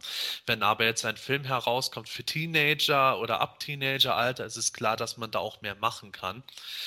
Und ähm, es ist nur etwas, dass es einen gewissen Grad gibt, an dem eine Grenze dann erreicht ist. Und für mich sind die Masters eher eine Art Family Property, also ähm, wirklich eine Marke, die für die ganze Familie funktionieren kann. Und da muss ich es nicht haben, dass man wirklich dann am Ende äh, Szenen hat, wie nehmen wir einen Film, dass am Anfang vom Film gezeigt wird, wie die Kämpfer des Bösen äh, den Palast überfallen und dann sieht man irgendwo, wie haufenweise eben wirklich die Köpfe um die Gegend fliegen und Frauen vergewaltigt werden oder solche Dinge. Das würde mir eindeutig zu weit gehen. Das wirklich mal durch durch einen Schuss jemand dann äh, umfliegt oder auch mal jemand da äh, irgendwie blutend, blutend sich den Arm hält oder so, das ist für mich dann wiederum gar kein Problem. Ja, gäbe es jetzt, du hast jetzt 2000X erwähnt, mal um auf den Cartoon zu sprechen zu kommen, gäbe es für dich da ähm, Szenen, die dir spontan einfallen, wo du sagst, Mensch, okay, das würde ich mir jetzt ehrlich gesagt doch nicht mit meinen Kindern anschauen, weil das und das mir dann doch eine Spur zu weit geht, oder ist das auch noch so im Bereich des, des Machbaren für dich als Vater? Ja, da hatte ich tatsächlich eine Szene, die für mich problematisch war. Und zwar äh, hatten die Schlangenmenschen, als sie eingeführt wurden, ja die besondere Würze, dass sie im Grunde auch Menschenfresser waren. Was auch so für mich grundlegend kein Problem war. Das hat für mich auch äh, soweit ganz funktio gut funktioniert, wenn King Hiss beispielsweise gedroht hat, Evelyn gleich zu verspeisen. Aber es gab dann eine Rückblende, wo äh, der Bruder von Sodek, der Sila, King Hiss vorgeführt wurde. Und dann hat man die Silhouette von King Hiss gesehen, wie äh, gerade dann die Beine von Sila noch im Maul verschwinden. Also der wirklich verschluckt wurde. Man hat es wirklich nur im Schatten gesehen mit dieser Silhouette, aber das war dann etwas, wo ich dann gedacht habe, puh, das ist schon deftig. In einer anderen Szene hat man dann den Schwanz von einem Kaligaren noch im King Hiss seinem Maul verschwinden sehen. Da habe ich dann schon für mich gedacht, oh, ob das jetzt für Kinder äh, noch ähm, harmlos genug ist bin ich mir nicht so ganz sicher. Mag ich mir jetzt auch kein endgültiges Urteil erlauben, aber ich fand es da schon heftig. Vielleicht auch, weil man es gar nicht gewohnt war. Ähm, ja, die angesprochene Szene von dir mit King Hiss, äh, muss ich sagen, das kann ich jetzt wirklich nur so unterstreichen. Also, das würde ich jetzt höchstens meinem ältesten Sohn jetzt mal zeigen. Ähm, für meinen Jüngsten ist das, denke ich, ähm, überhaupt nichts. Ähm, den würde ich in 2000X Cartoon beispielsweise noch gar nicht zeigen, weil ich das einfach aus, aus Sicht eines Vaters einfach zu, ja, ich weiß nicht, ob das brutal das richtige Wort ist, aber ich finde es einfach unpassend, ja. Den Filmation-Cartoon, der zwar auch in den 80er Jahren FSK 12 Einstufung bekommen hat, muss ich sagen, sehe ich dann doch schon etwas, ähm, etwas lockerer, wie gesagt, weil, weil einfach dort das wirklich in vielen Bereichen auch kindgerecht dargestellt ist. Ich meine, da gibt es zwar dann auch mal kreischende Drachen und ich meine, Skeletors Krieger sehen da teilweise auch ein bisschen vielleicht zum Fürchten aus für das jüngere Publikum, aber wäre für mich jetzt soweit noch okay die Geschichte mit King Hiss, um auf den 2000X-Cartoon zurückzukommen, muss ich sagen, finde ich selbst aus meiner Perspektive einfach, das brauche ich nicht. Also selbst wenn es nur angedeutet ist durch diese Silhouette, wie du es beschrieben hast, ähm, und man es wirklich so jetzt gar nicht sieht, weiß ich nicht, das hätte, also wenn, wenn man den King Hiss wirklich so hätte darstellen wollen, im, im, im Grade der Brutalität, hätte es für mich gereicht, wenn man es einfach auch nur erwähnt hätte, beispielsweise. Dann hätte ich auch die Silhouette nicht sehen müssen und sowas alles. Also hätte ich jetzt persönlich gut und gerne darauf verzichtet. Gordon, wie siehst du das? Ja, also ich meine, die FSK-Einstufung von zwölf Jahren, die kommt ja auch nicht irgendwie durch Zufall zustande. Ne? Und äh, genau deshalb sollte man sich in dem Moment wahrscheinlich auch danach richten. Es wird ja auch immer so und so sein. Also du wirst ja immer Kinder haben, die es schneller verstehen und die auch überhaupt gar kein Problem damit haben. Es hängt auch sehr viel an den Eltern. Ja, es hängt äh, eigentlich immer damit zusammen, wie man mit seinen Kindern kommuniziert und äh, solche Szenen halt erklären kann oder rüberbringt oder wie auch immer. Also wenn du deinen Kindern jetzt Filme ab zwölf äh, zeigen würdest, aber deine Kinder sind über sechs Jahre alt, dann musst du sie dabei begleiten. Das heißt also, du musst sie mit ihnen zusammen gucken. Dann äh, ist sozusagen juristisch gesehen die personenbezogene Person dabei und äh, deine Kinder können sich im Notfall, sollte es jetzt also irgendwie problematisch für jemanden werden, an dich wenden. Ne, diese diese FSK-Einstufungen sind halt nicht umsonst drin oder umsonst angedacht und man macht sich eben ab einer gewissen Stufe eben auch strafbar. Das wird zwar nicht wirklich geahndet, denn Fakt ist ganz einfach so, wir sehen das tagtäglich, irgendwelche Jungs, die Spiele ab 18 spielen oder sonst irgendwas und meistens, weil es ihnen von den Eltern auch erlaubt wurde. Es wird halt eigentlich nicht wirklich verfolgt, aber juristisch gesehen ist es schon so gesehen eine Straftat. Äh, es ist jetzt sinnvoll, das den Kindern zu zeigen. Ich bin da sehr zwiegespalten. Und ich weiß auch nicht, ob das immer unbedingt sein muss. Ich weiß eben generell auch nicht, ob äh, eine Ausrichtung für Erwachsene immer sein muss. Das kann man hinbekommen, es gab ja auch Cartoons oder äh, Comics, die das gemacht haben und gut hinbekommen haben. Marvel hat ja auch irgendwann mal seine Max-Serie gestartet und die kam sehr gut an. Aber ich denke, da braucht man dann auch ordentliche Schreiber und da muss man eben auch gucken, dass das irgendwie in den Kontext passt und und und. Wenn man irgendwie Gewalt nur einsetzt, um sie einzusetzen, dann wirkt sie meistens deplatziert und eher gewollt und nicht gekonnt. Da muss ich mich jetzt auch outen in der Hinsicht, dass ich meine Kinder zumindest einen Teil des 2000X Cartoons habe äh, schauen lassen. Da war ich auch dabei und habe äh, auch Folgen ausgewählt, bei denen ich jetzt persönlich gedacht habe, okay, da habe ich keinerlei Bauchschmerzen, dass meine Kinder das gesehen haben. Meine Tochter ist jetzt bald acht und mein Sohn ist sechs. Und da habe ich ihnen beispielsweise den äh, Dreiteiler gezeigt, äh, wo ich dann auch den Eindruck hatte, äh, es passiert eigentlich äh, vom Gewaltgrad nichts, äh, mit dem ähm, die beiden Probleme haben. Soweit kann ich sie ja auch mittlerweile einschätzen nach all der Zeit. Ich meine, die habe ich ja seit ihrer Geburt da. Jedenfalls ähm, war das halt eine Geschichte, wo ich dann gesagt habe, als sie dann auch weitere CDs gesehen haben mit den Folgen, ja, äh, das will ich auch mal schauen, wo ich dann gemeint habe, nein, das da nicht und das nicht, ja, das da könnt ihr schauen. Beispielsweise die Folge mit äh, Oedipus, wo er als Dinkor dann zum ersten Mal auftritt, wo ich gesagt habe, ja klar, das ist kein Thema. Und das finde ich bei diesem Zeichentrick so interessant, mit den äh, drastischeren Szenen, die ich vorhin erwähnt habe, das hätte für mich eine andere FSK-Einstufung gehabt als eben beispielsweise diese Stinkor-Folge. Das fand ich daran dann schon etwas schwierig, natürlich auch den Kindern zu erklären. Pass auf, die Folge, kein Problem, das könnt ihr gerne gucken funktioniert alles und das andere dürfen sie eben nicht sehen. Da habe ich dann im Grunde nur als die Begründung eben gehabt, ja, da passieren einfach Sachen, die ähm, nicht so schön sind. Denkst du, dass der Filmation-Cartoon heutzutage noch weiterhin eine FSK 12-Einstufung bekommen würde?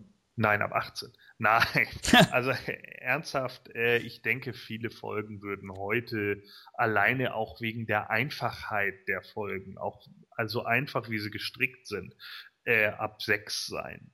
Also könnte ich mir sehr gut vorstellen, weil es grafisch sehr einfach ist, ähm, Bedrohungsszenarien nicht lange anhalten und demzufolge gehe ich davon aus, in der heutigen Zeit, wo wir einfach deutlich aggressivere, schneller geschnittenere Serien haben etc., würde ich die meisten Folgen der damaligen Serie ab 6 einstufen.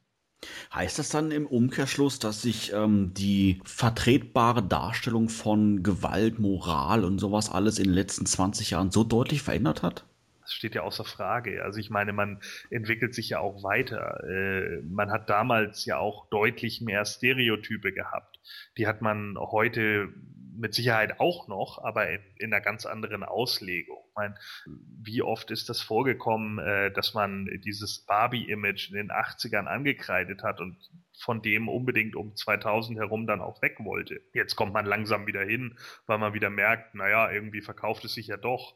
Ja, ich glaube, wir wagen mal äh, einen Blick in unsere Community und versuchen uns mal die ein oder andere Meinung da mal zu einzuholen. Ja, muss Masters of the Universe heutzutage erwachsen werden?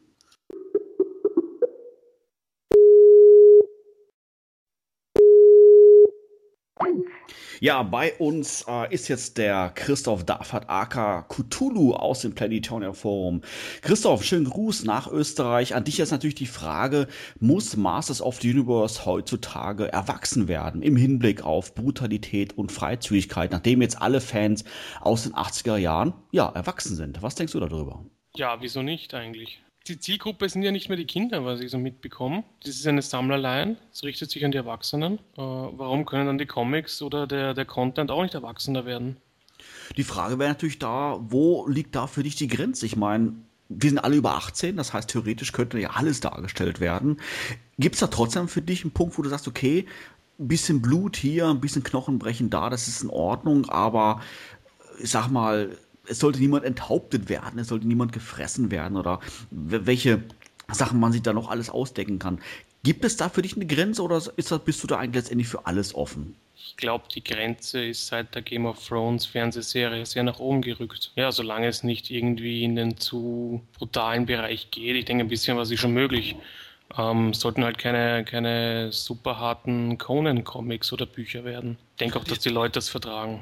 Das mit King of Thrones finde ich ja äh, gerade ganz lustig äh, als Vergleich, weil ähm, die Buchvorlage ist ja auch schon sehr erwachsen ausgerichtet. Hatte da ja auch schon ja, in den USA keine Verwunderung, eine kleine Kontroverse bezüglich auch ähm, der Darstellung von äh, Sexualität unter anderem darin, ja. was sich auch in der Fernsehserie widerspiegelt. Wo ich dann sage, die Fernsehserie ist eigentlich im Grunde der Vorlage dahingehend ja recht treu geblieben meiner Meinung nach.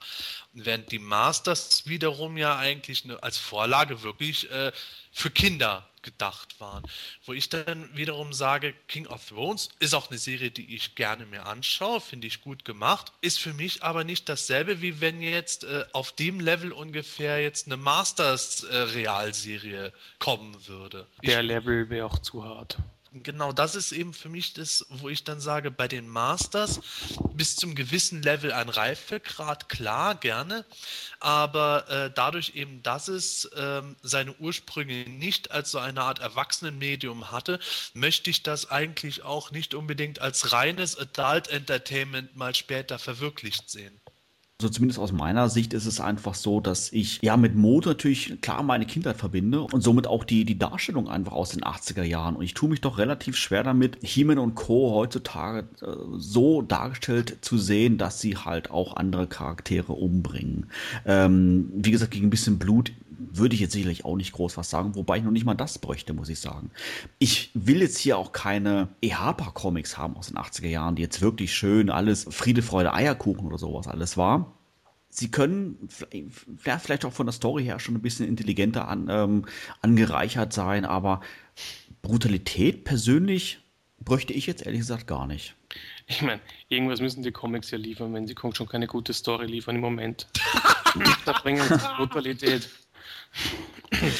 Wobei ich allerdings ja äh, die aktuelle fortlaufende Serie bisher ähm, ja besser finde als die Miniserie und im Moment noch äh, die Hoffnung habe, dass das wirklich äh, sich auf so einem äh, soliden, guten Level einspielen könnte, wo man sagt, ja, das da passt mir nicht ganz und dies und jenes, aber insgesamt ist es doch ganz unterhaltsam irgendwo zu lesen. Und ähm, das liegt vielleicht auch dran, weil in der Ausgabe 2 eben der Gewaltgrad, wo äh, Battlecat Adore das Gesicht zerfetzt, für mich jetzt ja. nicht so extrem war, weil das auch da relativ schnell wieder aufgelöst wurde, dass jetzt nicht ab sofort da irgendwo äh, mit den Knochen unter der Haut durchscheint, dadurch die Gegend rennt, sondern wieder geheilt werden kann. Was für mich das, den ganzen Gewaltgrad in den Comics dann auch wieder etwas relativieren kann, weil ich dann sage, okay, da kann auch tatsächlich mal beispielsweise He-Man irgendwo ein saftigen Schwerthieb äh, in den Arm reinbekommen. Wenn die ihre magischen Heiler haben, das äh, dann relativ schnell wieder vorbei ist, dann kann es auch mal härter zur Sache gehen, ohne dass man das Problem hat, dass drei Ausgaben später die Hälfte der Helden irgendwo als Invaliden äh, Soldatenrente kriegen. Wenn du natürlich jetzt gerade solche Verletzungen ansprichst, ähm, muss ich jetzt dann auch an die, äh, zwangsläufig an die Hörspiele denken. Eigentlich, klar, sie kommen aus den 80er Jahren, ähm, aber trotzdem finde ich, haben so manche Episoden doch einen relativ hohen Grad an Brutalität. Man sieht natürlich nichts, aber die Fantasie spielt da natürlich mit. Ich meine, wir erinnern uns an die eine Folge, wo erklärt wird, wie Trapjaw entstanden ist, ähm, AK Kronis, der dann halt da von dem Panzer erfasst wurde und natürlich auch von Skeleton sprechen dann auch beschrieben wurde, dass die Kinnlade da fehlt und der Arm fehlt und sowas alles. Ist das schon so eine Brutalität, die man hätte sich auch in den 80er Jahren sparen können? Sorry, da geht es um Barbaren mit Schwerter und Pistolen. Ich glaube, ganz ohne Brutalität kannst du nicht auskommen. Wie willst du die Sachen dann sonst erklären oder darbringen? Dass sie alle mit Zuckerwatte beworfen haben, bis ihnen das Kind runtergefallen ist? ja gut, das nicht. Die Frage ist natürlich, ob man das jetzt wirklich so detailliert hätte ja. darstellen müssen. Also ja, wieso nicht? Ich finde es nicht so schlimm. Also wir haben alle keinen Schaden davon genommen, glaube ich. Gordon, was sagst du dazu? Zum Schaden meine ich. Ich glaube, ich habe das damals auch nicht wirklich so wahrgenommen. Also es waren zwar schon einige Sachen, die äh, ich mir grafisch vorstellen konnte, aber da ja natürlich auch zu dem Zeitpunkt wahrscheinlich einfach der Horizont noch begrenzter war und man ja auch nicht so viele grafische Einflüsse hatte, gerade was Brutalität anging, äh, hat man sich wahrscheinlich auch deutlich unblutiger vorgestellt, als es ein Erwachsener im Endeffekt tut. ich sehe das. In Gordons Fantasie war beim Hörspiel hören damals, ja, und er riss ihm die Kinnlade ab. Da steht dann ähm, der Jaw da. Oh, Plumps Ja, so ein Scheiß aber auch. Jetzt ist das blöde Ding abgefallen. Nö, aber es ist halt äh, zum Beispiel dann eher so gewesen, dass ich mir schon vorstellen konnte, wie äh, äh, die Kinnlade abgerissen wurde, aber eben nicht, dass es irgendwie einherging mit riesigen Blutfontänen oder sowas. Ja, klar. Also, das kann ich nachvollziehen. Ähm, für mich war äh, diese Szene oder ist diese Szene aus heutiger Sicht betrachtet schon äh, mitunter der härteste Tobak, den wir damals an Motomaterial gesehen haben. Auch vielleicht weniger, äh, dass das passiert ist, was passiert ist, sondern wie es halt eben beschrieben wurde mit den Sounduntermalungen und die Art und Weise, wie das erzählt wurde, wo man auch natürlich eine andere Musik hätte nehmen können und äh, sagen können, ja, äh, Jean wurde von dem Panzer erfasst und schwer verletzt und Skeletor äh, repariert ihn dann. Also mit wenigen Wortänderungen hätte man das Ganze wiederum etwas verharmlosen können.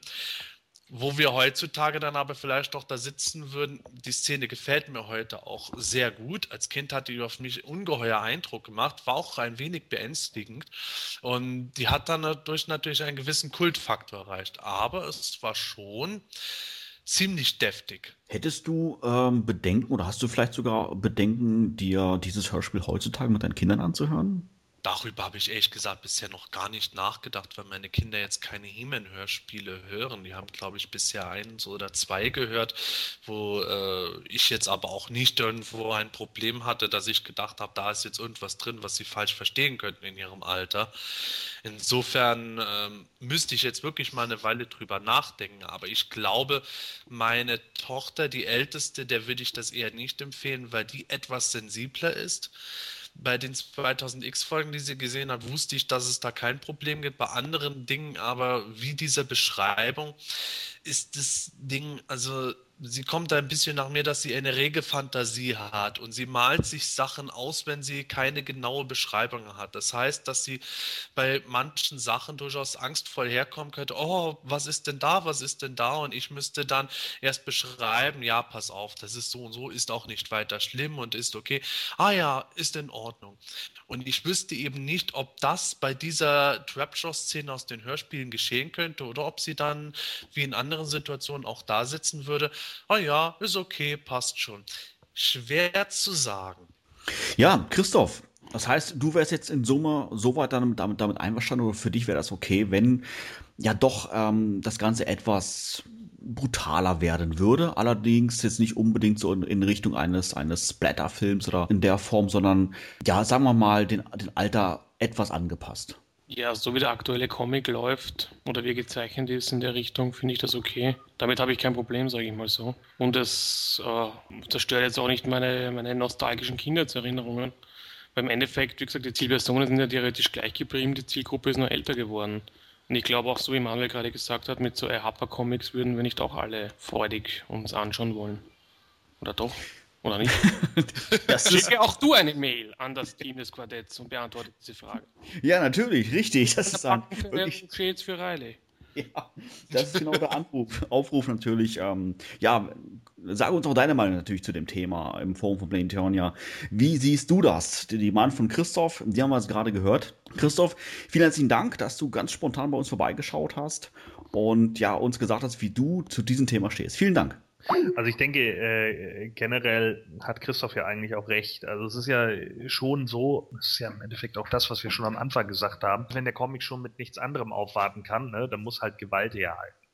Und äh, das, das ist halt genau das Problem. Ich denke, wenn man eine gute Story hat, dann braucht man nicht zwangsläufig Gewalt und man braucht sie auch nicht zwangsläufig grafisch. Man kann sie auch anders darstellen, man kann sie auch offscreen darstellen.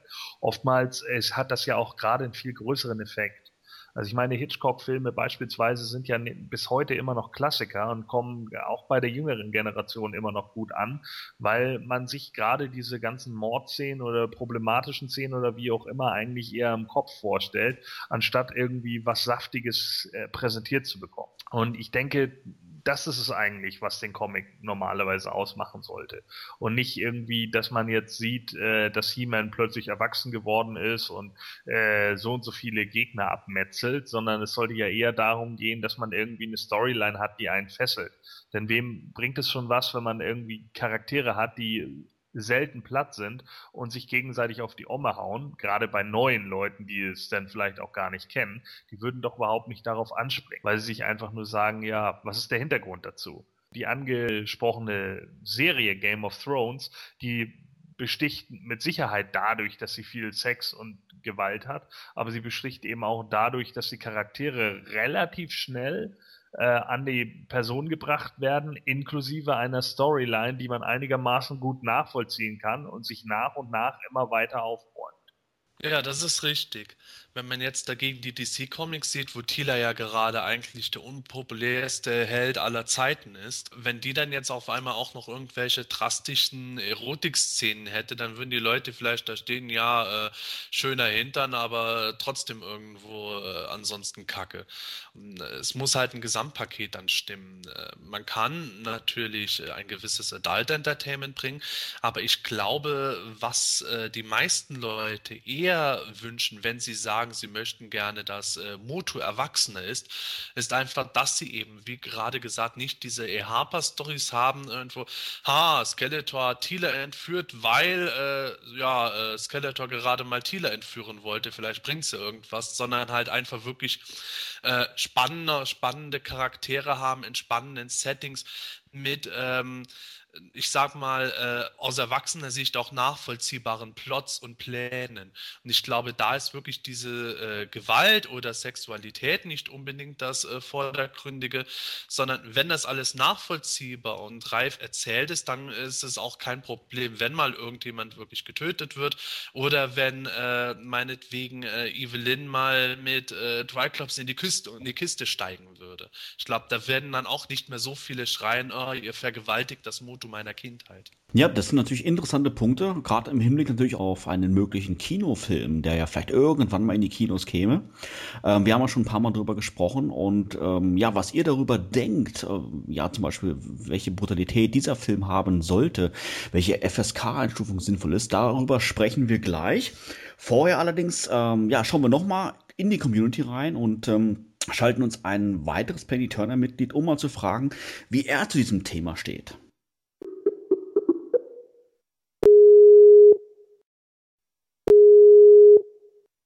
Bei uns ist jetzt der Stefan Basner, AK Roboto X78. Hallo Stefan, schön, dass du da bist. Ja, hallo. Ja, wir sprechen gerade über das Thema, muss Masters of the Universe erwachsen werden, gerade im Hinblick auf Brutalität und auch auf Freizügigkeit, wie beispielsweise ja schon das äh, ein oder andere Mal in den DC-Comics zu sehen war. Wie stehst du zu dem Thema? Muss Motu sich unserem Alter, also das, das Alter des Sammlers, wirklich anpassen oder sollte Masters so bleiben, wie du es aus den 80er Jahren her kennst? Also ich habe das ja in dem äh, Comic auch so mitgekriegt, irgendwie, dass da sich manche wohl ein bisschen über die Thieler aufgeregt haben, dass die da etwas freizügig sehr viel Haut zeigt und solche Sachen. Ähm, ja, keine Ahnung. Also es ist ja heutzutage wohl so, dass weniger die, die Kinder sich mit äh, He-Man und Co. beschäftigen, sondern eher doch die Fans, die ja inzwischen alle irgendwo so zwischen 30 und 40 irgendwo angekommen sind. Und es ist, also ich, ich weiß nicht, ob es wirklich so ist, wenn ich mir heute diesen äh, Filmation-Cartoon anschaue, denke ich mir, mein Gott, was ist das bescheuert? Weil als Kind fand man den toll irgendwie. Aber heutzutage ist es natürlich irgendwie kindisch und lächerlich. Ähm, da kam mir jetzt der 2000X-Cartoon besser vor irgendwie. Also der habe ich von der Handlung einfach besser gefunden. Weil es halt ein Stück erwachsener war alles. Ich mag den filmischen Cartoon. naja, aber es ist. also, ich habe ihn mir ja auch auf DVD angeschaut, aber so aus heutiger Sicht, wenn man mit 34 dann anschaut, denkt man sich an manchen Stellen schon, mh, hm, ja, klar. okay. Ja, klar. Äh, diese Dinge, wenn He-Man äh, einfach mal durch den Weltraum fliegt, ohne Raumanzug und alles, genau. ohne Gleichen. Natürlich. Oder, oder Shira sich den Mond angelt und mit dem Seil mal schnell hinter sich herzieht und solche Sachen. Also. Genau. Shira, ich, ich lege dir den Mond zu Füßen. Kann ich mir selber holen, pass auf. Ja, also da habt ihr natürlich schon recht. Also Information Cartoon gab es natürlich auf die eine oder andere schon lustige Szene, auf alle Fälle. Ähm, allerdings äh, gibt es ja doch, glaube ich, viele Fans, die sagen, Masters of the Universe habe ich so im Kopf, wie ich es als Kind wahrgenommen habe. Sprich, es gab natürlich Kämpfe, ganz klar gut gegen böse, aber ähm, in, in dem Sinne gab es ja kein, kein, kein Blut oder keine wirklichen Verletzungen oder sowas. Und viele Sammler, zumindest habe ich das so jetzt auch im Forum auch schon an einigen Stellen gelesen, sagen dann, das ist für mich Masters of the Universe und ähm, das soll es auch bitte schon auch bleiben, egal ob ich jetzt nun 30, 34 oder, oder, oder 40 bin. Ja, finde ich schon auch. Also ich muss gerade so ähm, dran denken, wie das jetzt wäre, wenn das neue äh, Spielfilm käme und He-Man würde da äh, aller Kill Bill durch die äh, Dämonen des Bösen ziehen und allen Leute die, die Arme abhacken und sonst was machen. Also es wäre irgendwie komisch, das würde nicht passen, weil man es einfach anders kennt von, von Kindheit her. Keine Angst, ein neuer Film kommt nicht. oh. Ja, ähm, Gordon, nehmen wir uns einfach mal an, der Film käme tatsächlich. Was, was wäre da für dich wünschenswert von der, von, von der Brutalität her? Wenn ein Film kommen würde, ja, dann würde ich wahrscheinlich so eine FSK-Regelung zwischen 12 und 16 schon ganz gut finden. Vermutlich eher 16. Also, äh, wie gesagt, mir gefiel ja der neue Conan eigentlich ganz gut. Auch wenn jetzt der Hauptdarsteller Momoa nicht unbedingt der, der bestgewählteste war, wie auch immer, funktionierte er allerdings eigentlich ganz gut von seinem Sword and Sorcery Anklang. Ich denke, wenn der Masters-Film so vielleicht in einer etwas abgeschwächteren Form gezeigt werden würde, wäre das schon in Ordnung. Also so ein PG-13-Rating in den USA würde dem Film, glaube ich, ganz gut tun. Das heißt also, man kann schon mal sehen, wie He-Man jemanden ins Gesicht haut und der kann dann eventuell auch mal bluten. Man muss jetzt aber nicht zwangsläufig sehen, wie He-Man Leute in fünf Teile hackt. Ich denke, dieses PG-13-Rating wäre auch obligatorisch, weil äh, wenn der jetzt höher eingestuft wäre, dann äh, würden dem Filmstudio ja auch äh, gewisse Publikumsverkaufszahlen durch die Lappen gehen. Und die wollen ja auch daran Geld verdienen, indem sie möglichst viele Leute reinbringen. Deswegen gab es ja auch bei irgendeinem dieser Harry Potter-Filme schon etwas, wo sie eine höhere äh, Altersfreigabe hatten und dann aber gesagt haben, ja, aber das funktioniert in Begleitung der Eltern dann trotzdem und haben da extra drauf hingewiesen, damit auch ja möglichst dann trotzdem noch weiter, ich glaube, die Zwölfjährigen oder so mit reingehen würden. Oder? Waren es die Sechsjährigen? Ich weiß es nicht mehr genau. Ja, ich glaube, es war im dritten Teil irgendwie mit diesen Werwölfen und so weiter, was sie da hatten. Ja, da genau. so ein bisschen äh, Probleme dann irgendwo. Aber mit, mit Eltern durfte man rein. genau. Ja, ich denke mal, äh, insofern können wir schon was ausschließen, dass ein Film, wenn er kommen sollte, dann sowas wird, so die Filmversion von äh, der Spartacus-Serie oder sowas, würde einfach nicht funktionieren, verkaufszahlenmäßig. Aber ähm, Stefan, du hast gerade was erwähnt gehabt mit Tila in den Comics und ihrer Freizügigkeit. Es ist ja äh, unter anderem halt, dass sie je nachdem, welcher Künstler sie gezeichnet hat, halt schon äh, einen ziemlich großen Vorbau hatte, der dann auch äh, mit Mühe und Not nur von den Klamotten zusammengehalten werden konnte da ist bei mir halt ein Teil vom Realismus dann abhanden, wenn ich dann sehe, okay, das kann eigentlich nicht mehr von der Gravitation her da drin bleiben, wenn die sich mal bewegt. Und dann halt diese eine Szene in Ausgabe 1 der fortlaufenden Serie, wo sie halt vor versammelter Mannschaft anfängt, sich auszuziehen, um aus ihren Klamotten rauszukommen.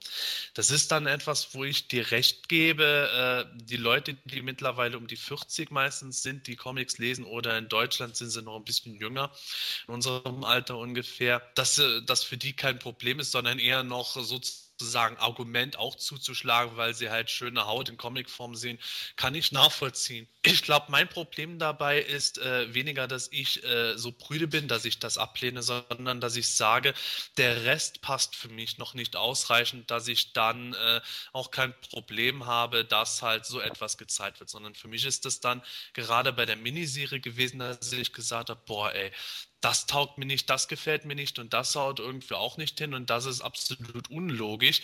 Und dann versuchen sie diese, ich sag mal, Schwächen oder Probleme äh, auszugleichen, indem sie einfach ein bisschen Gewalt und nackte Haut reinbringen. Also das, das ist für mich eigentlich der Problempunkt dabei gewesen, wo ich dann sage, das äh, reife Storytelling fehlt mir dabei. Wie würdest du das einstufen? Also ich muss gestehen, ich habe die, die Comics nicht wirklich gekauft, weil mich die, die ersten damals ein bisschen abgeschreckt haben, die da rauskamen.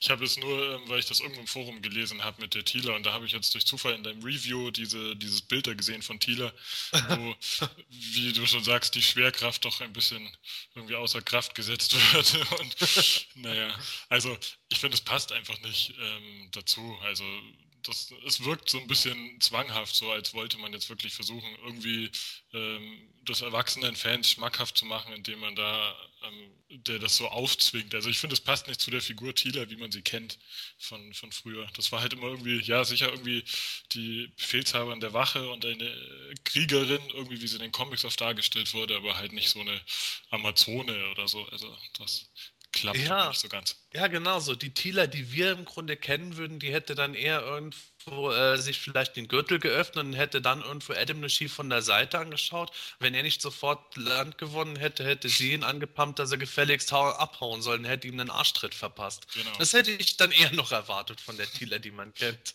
Aber ist es jetzt nicht genau das, was ich, ähm, was ich jetzt vorhin meinte, dass wir halt ein bestimmtes Bild von jedem Charakter im Kopf haben aus den 80er Jahren und das einfach äh, mit der Darstellung heutzutage nicht mehr passt. Beispielsweise jetzt mit der Thieler, wo ihr gerade drüber gesprochen habt, oder halt einfach, dass der eine den anderen umbringt. Kannte man ja auch nicht aus den 80ern.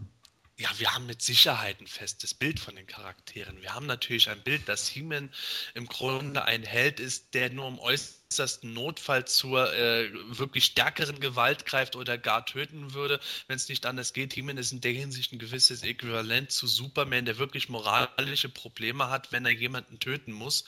Und ähm, das ist so steht er eigentlich für uns fest. Und wenn He-Man dann einfach ohne irgendwie scheinbar mit der Wimper zu zucken sich durch menschliche Soldaten irgendwo, ich sag mal, wirklich überspitzt meuchelt, ist es klar, dass ich damit ein Problem habe, weil das nicht der He-Man ist, den ich als He-Man wahrnehme.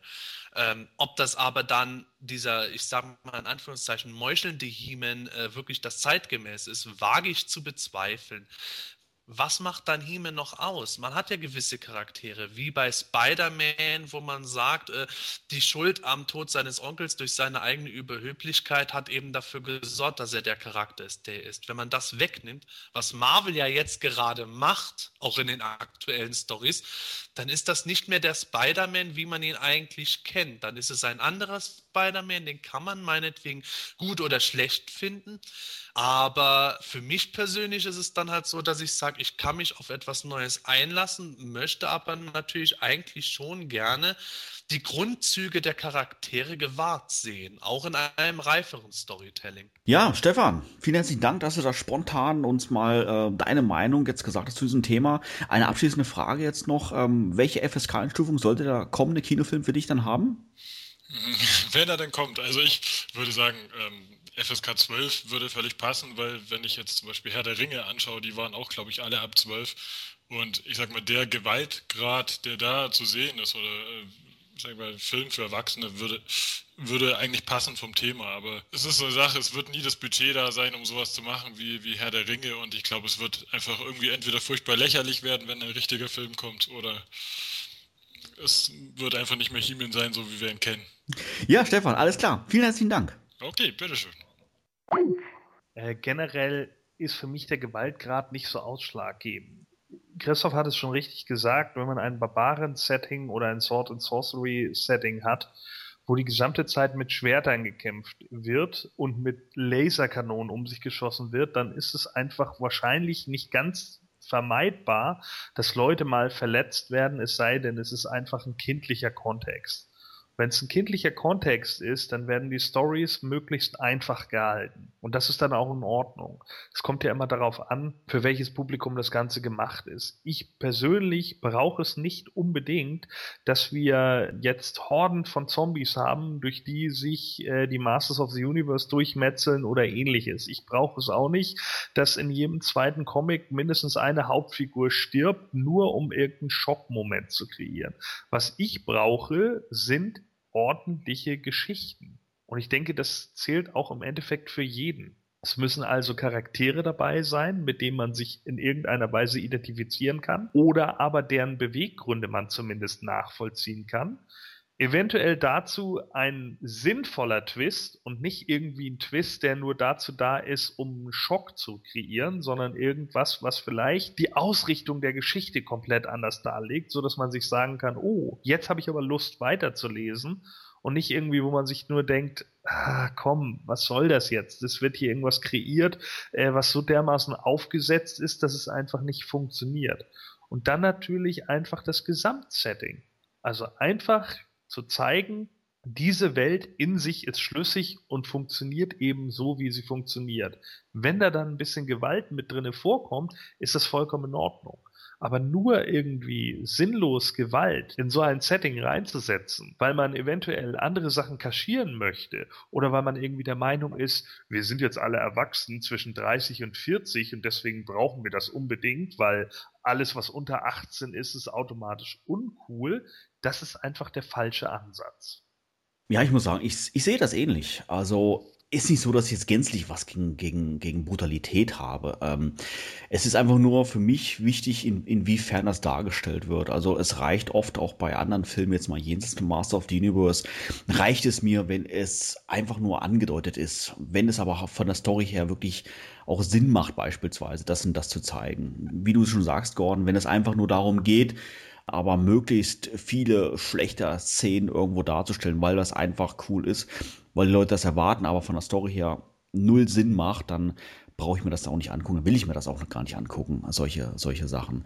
Wenn es von der Story her passt, habe ich auch nichts dagegen, ähm, dass auch ein bisschen ähm, Brutalität auch mit, mit reinkommt in, in die Story und dass man das auch dann auch äh, entsprechend halt dann auch darstellt. Aber es muss nicht wirklich so sein, dass wenn ein Schwertkampf stattfindet und wirklich einer von beiden stirbt, dass ich sehen muss, wie das Schwert wirklich in seinen Brustkorb reingeht, wieder rauskommt und äh, ein paar Sachen dranhängen und sowas alles. Das muss ich nicht haben haben. Und das ist für mich einfach auch von der, von der Story her überhaupt nicht notwendig. Und da reicht es für mich einfach, wenn man das entsprechend darstellt, wenn man das wirklich haben muss in der, in der Geschichte. Aber selbst das, weiß ich nicht, ob ich das wirklich bei Masters brauche. Also beim Comics und sowas alles finde ich es tatsächlich überflüssig. Aus meiner Perspektive her beim Film weiß ich nicht, wie ich, wie ich darauf reagieren werde.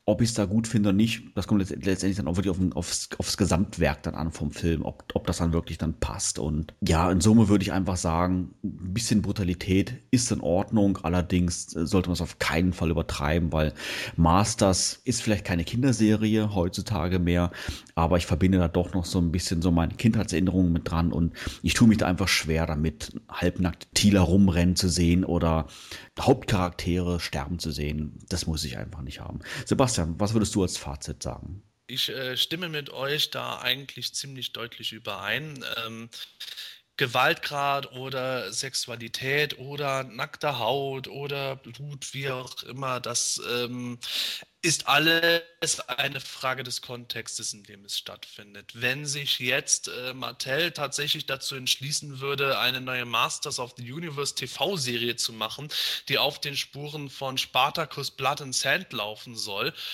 dann ist es klar, was man da erwarten kann. Dann äh, wird es aber mit Sicherheit nicht mehr das Masters of the Universe sein, das ähm, die ganzen Masters-Fans bisher eigentlich bevorzugt haben. Ich wage dann zu behaupten, dass die Gruppe der Leute, die äh, sich darüber dann freut, über diese Ausrichtung, äh, recht gering sein wird. Genauso gering würde aber, denke ich, auch die Gruppe sein, die es toll fände, wenn das im Sinne der äh, Herkules-Serie mit Kevin Sorbo aus den 90ern stattfinden würde. Die Wahrheit liegt irgendwo dazwischen.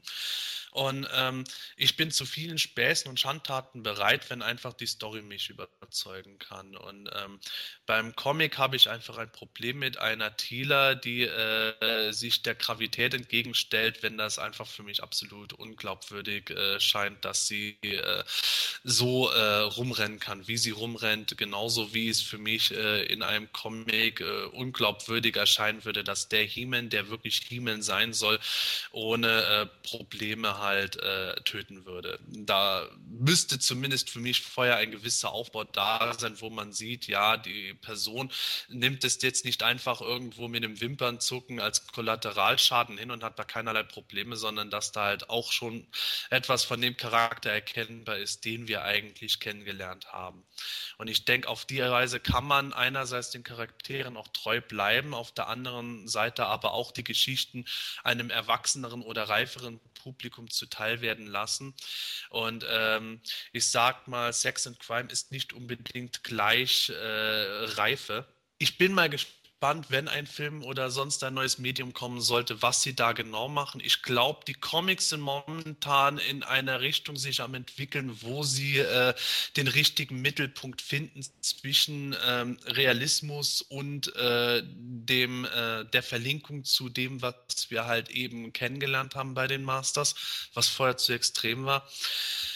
Viele Worte, nur um zu sagen, ich stimme mit euch überein. Ja, lieber Zuhörer, wie ist denn deine Meinung? Muss Motu wirklich erwachsen werden oder sollte es sich auf die eine oder andere Art, ja, das Kindliche aus den 80er Jahren erhalten? Schreib es uns in Form von Penitonia, in Facebook, Twitter oder egal, wo du uns gerade zuhörst. Ja, sind wir soweit durch, oder Sebastian?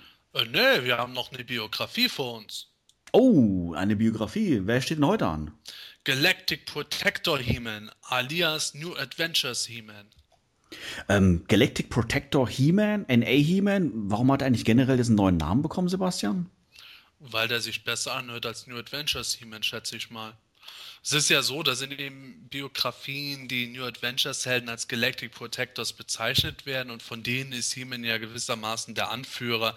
Insofern ist das jetzt der Name, der da generiert wurde, genauso wie die Tila-Variante äh, Battleground Tila hieß, was auch jetzt irgendwo ein bisschen komisch war. Ja. Hm, naja, passt. Ja, Gordon, ich würde mal sagen, dann erzähl doch mal, was offenbart uns denn seine Biografie? Hat er einen Kopf? Naja, natürlich hat er einen Kopf. Äh, ich meine, es würde ja auch nicht so viel Sinn machen, wenn er jetzt plötzlich New Adventures He-Man heißen würde, ne? Ich breche auf zu neuen Abenteuern. Team New Adventures. Nein. ja? Aber er hat sogar zwei Köpfe. Siehste, guck mal. Ne? Und zwei denken mehr als einer. Der Mann mit den zwei Gehirnen. Also, Galactic Protector He-Man. Name He-Man. Realer Name Adam aus dem Hause Randor. Story. Nach dem zweiten ultimativen Schlachtfeld verließ der siegreiche Skeletor Eternia, da er von der Macht des Horde-Imperiums gehört hatte. Ja, hatte er aber natürlich vorher nicht. Der rote schwebende Kopf, wir erinnern uns, ne? Da wusste er noch nicht so Bescheid, aber dann zwischendurch fiel ihm plötzlich ein, warte mal, da gab's doch mal jemanden. Jetzt weiß ich also, die Horde hat eigentlich doch viel mehr Macht, als ich dachte. Gut. Bereitwillig, seinen alten Nemesis zu stoppen, zögerte He-Man nicht lang, als die galaktischen Verteidiger ihn durch ein Laserportal aufsuchten, um ihn zur Hilfe zu rufen. Seine Kraft mit dem Raumschiff Eternia vereint, ließ Adam seine alternative Identität fallen und wurde dauerhaft zu He-Man. Warum heißt er dann nicht im realen Namen He-Man? Naja, ist auch egal. Mit der dreifachen Kraft der Macht des Universums, der Weisheit der Ältesten, versteckte Magie zu absorbieren und der jetzt gewonnenen Energie des Raumschiff Eternias ist der mächtigste Mann im Universum bereit, durch das Weltall zu reisen, um Skeletor seiner gerechten Strafe zuzuführen. Das wow. sind mal wieder Sätze, unglaublich. Ja, Schön, ich bin begeistert. Ja, wir haben es schon ein bisschen gehört, Gordon. Deine Meinung dazu, aber ich frage es doch erstmal den Sebastian. Bist du zufrieden? Äh, ich hätte da zwei Antworten. Als New Adventures Fan der alten Garde bin ich nicht zufrieden. Als äh, He-Man Fan an und für sich bin ich zufrieden.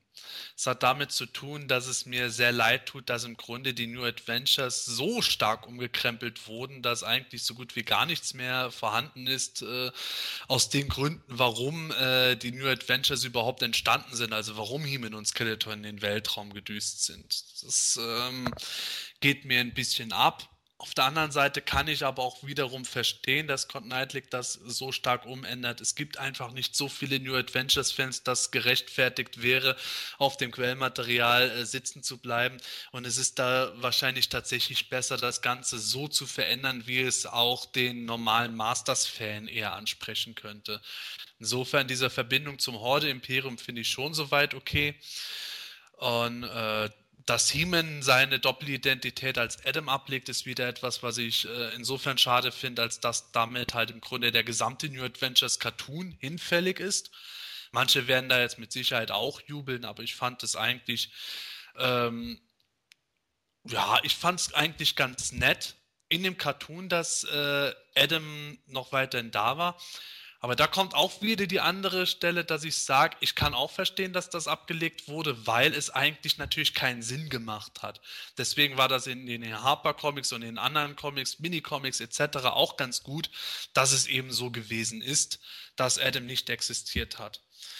Also man merkt schon, bei mir wohnen da eigentlich zwei Seelen inne. Die eine Seele mag das Quellmaterial von früher in allen Facetten und die andere Seele versucht irgendwo ein bisschen das mit einem etwas neutraleren Verstand zu sehen und kann das schon gut heißen. Das Einzige, was ich wirklich äh, vermisse, ist der Grund, warum äh, He-Man äh, seine Doppelidentität ablegt. Das wird jetzt weniger in der Biografie äh, genau gesagt als ähm, zwischendrin, also es ist ja scheinbar laut dem Minicomics so, dass äh, Adam schon während äh, Skeletor irgendwie Eternia erobert hat und dann die Horde Eternia erobert hat, dann äh, seine Doppelidentität sausen lässt. Und mir hat es früher eigentlich ganz gut gefallen, dass wenn Skeletor in den Weltraum gebeamt wird und Adam ihm hinterher eilt, dass Skeletor dann damit konfrontiert wird, dass eben Adam und He-Man eine dieselbe Person sind.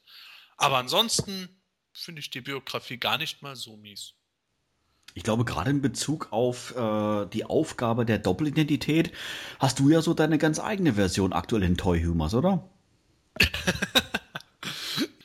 ja, äh, in den Toy Humors habe ich kürzlich eine Folge gebracht, wo sich Harold herausstellt, warum Adam unter gar keinen Umständen gegenüber Tila jemals enthüllen darf, dass er He-Man ist. Da spinnt halt Man at Arms ein wahnsinniges Seemannsgarn, laut dem dann halt eben Tila so erbost ist darüber, dass er sie irgendwie früher gesagt hat, dass sie ihn halt äh, schon halb meuchelt und dann den Evil Warriors ausliefert. Ja, ich glaube, das würde ihn dann auch eine Lehre sein und das Geheimnis eigentlich bewahren. Aber gut, die ähm, Biografie, die lehrt uns jetzt hier doch etwas anderes. Gordon, jetzt leg du mal los, erzähl mal ein bisschen. Äh, ja, was soll ich dazu sagen, ne? Also ich meine, im Endeffekt, äh, Sepp hat ja nicht ganz unrecht. Also äh, man merkt halt schon, wie New Adventures jetzt irgendwie äh, eindeutig klar über den Tisch gezogen wird. Und äh, gut, man versucht das Ganze jetzt irgendwie in einen Kanon zu bringen. Und das ist natürlich nicht so einfach, weil sich mal eben kurz äh, Masters of the Universe und New Adventures irgendwie miteinander vereinigen zu lassen, wo man im Endeffekt eigentlich nur die beiden Hauptcharaktere übernommen hat und irgendwann ganz viel später Matila zufällig dazu kam, äh, wird es natürlich immer schwieriger, da äh, ja kurz mal eine, eine, eine gerade Linie reinzukriegen, weil man das ja auch aus ganz anderen Gründen damals getan hat als jetzt. Äh, jetzt haben wir ja halt so diese ganzen Sachen. Ich meine, wir hatten ursprünglich schon den mächtigsten Mann des Universums, aber jetzt hat er noch die dreifache Kraft des Universums und die Weisheit der Ältesten. Und dann kommt noch die Energie des Raumschiff Eternias dazu. Und die Rüstung der Ahnen nicht vergessen. Ja, genau. Und die Rüstung der Ahnen auch noch momentan fühle ich mich so ein bisschen wie bei Dragon Ball. Ne? Also man, man, man rennt 520 Mal durch die Hölle und durch den Raum von Geist und Zeit und dann kriegt man noch irgendwelche komischen Früchte vom Meister Kaio und Meister Quitte und dann kriegt man noch superheiliges Wasser und wahrscheinlich mega mächtige Raketenwürmer und Ohrringe und Fusionen und keine Ahnung. Also irgendwann ist er dann wahrscheinlich auch irgendwie so Uber, Mega, Super He-Man hoch 10 und Skeletor ist immer noch Skeletor. Keine Ahnung. äh, was mir halt hierbei irgendwie so überhaupt nicht gefällt an der, äh, was mir in der Story überhaupt nicht gefällt, ist halt, äh, ja, nach dem zweiten ultimativen Schlachtfeld verlässt Skeletor Eternia, da er von der Macht des Horde-Imperiums gehört hat. Hä? Also jetzt mal ganz ernsthaft, das ist ihm da erst aufgegangen?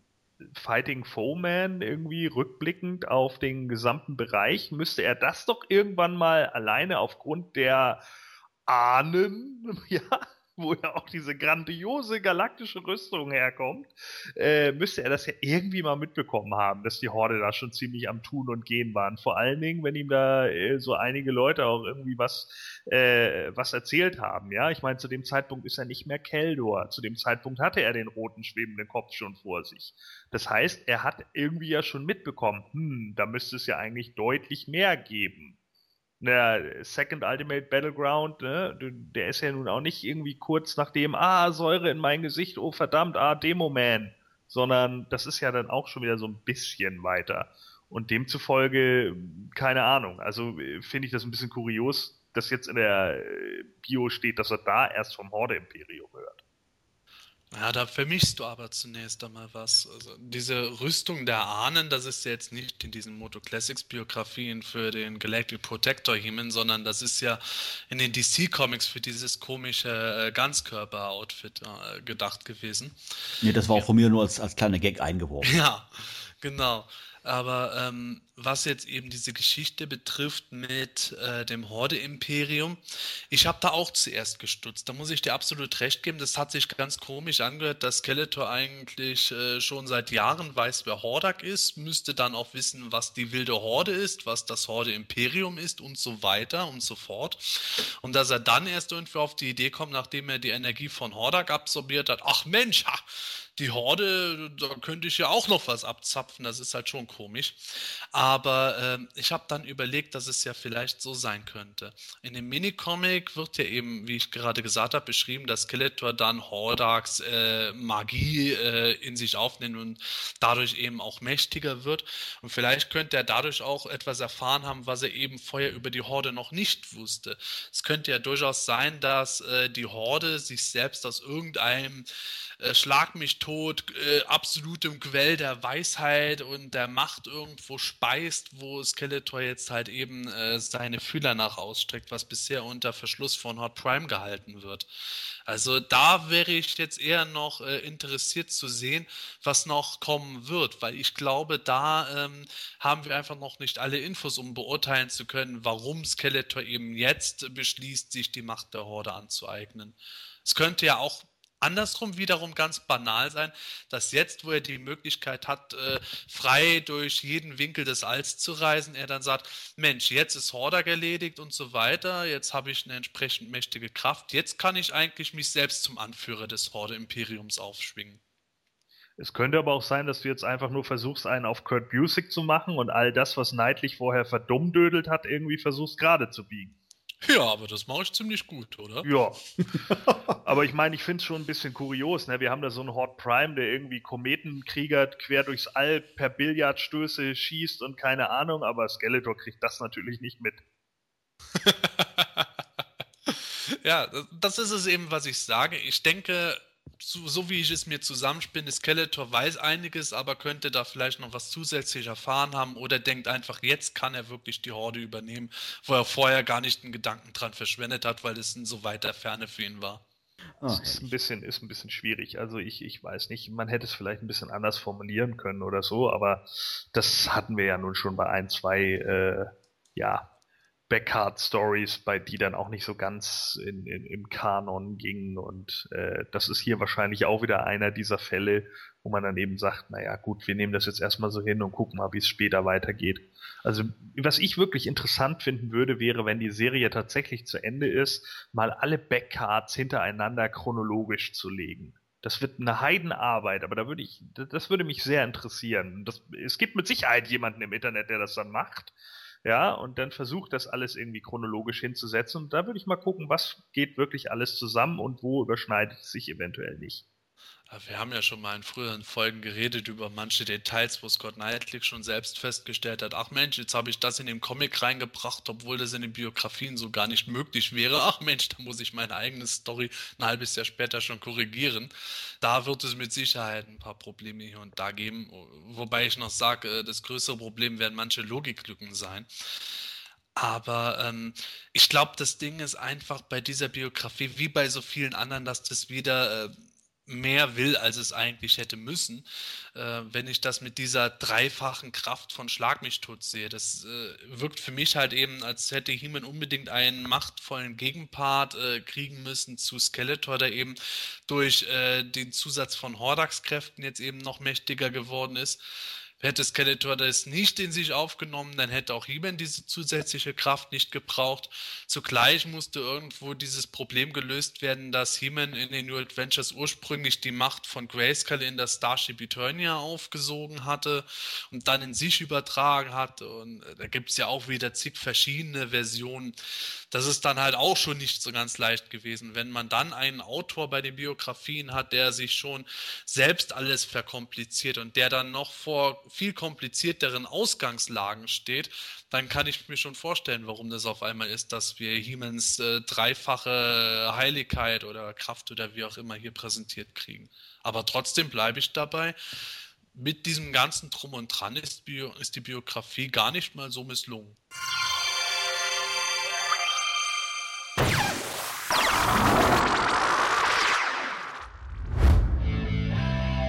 Hat dir diese Ausgabe vom Himalischen Quartett gefallen? Dann unterstütze jetzt unseren Podcast mit deiner Bewertung und deinem Kommentar. Nachdem du in iTunes das Himanische Quartett aufgerufen hast, kannst du uns über die angedruckte Sternchenleiste deine Bewertung zukommen lassen und den Podcast direkt im Anschluss auch kommentieren. Jedes positive Feedback hilft dem Quartett, seine Position in iTunes zu verbessern, um noch mehr Fans und interessierte Zuhörer zu erreichen. Vielen Dank für deine Unterstützung. You have the power.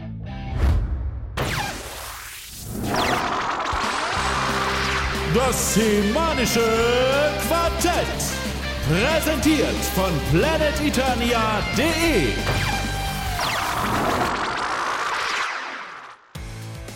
Damit sind wir schon am Ende der heutigen Folge angelangt. Aber keine Sorge, wir melden uns in rund zwei Wochen mit einer nagelneuen Ausgabe wieder zurück. Passend zur anstehenden San Diego Comic Convention wagen wir wieder einen Blick in die Kristallkugel und sagen voraus, was Mattel alles präsentieren wird. Wenn du sicher gehen möchtest, diese und keine der kommenden Ausgaben zu verpassen, kannst du das Himanische Quartett über iTunes und auch auf YouTube abonnieren. Ja, in diesem Sinne, bis in zwei Wochen, macht's gut, tschüss und bis dann. Tschüss, bis dann der dreifachen Kraft der Macht des Universums bin ich jetzt bereit, meinen Holzkohlegrill anzuschmeißen. Ja, tschüss, bis dann. Und was macht Moskitor, wenn er irgendwann mal kein Blut mehr abzapfen darf? Er trinkt eine Dracula. Okay, gut. Das kommt mir irgendwie bekannt vor. Wenn du sicher gehen möchtest, dass Gordon dieses Skript mitliest, dann verpasse nicht die kommende Ausgabe. Willst doch du, dass Gordon zur Grayskull kommt? Ruf uns an.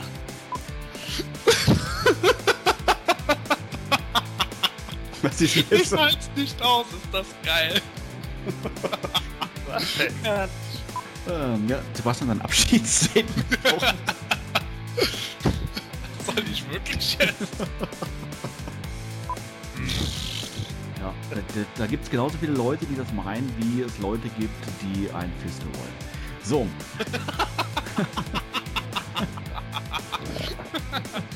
Ideal eigentlich für die Outtakes. Das Semanische Quartett. Präsentiert von planeteternia.de.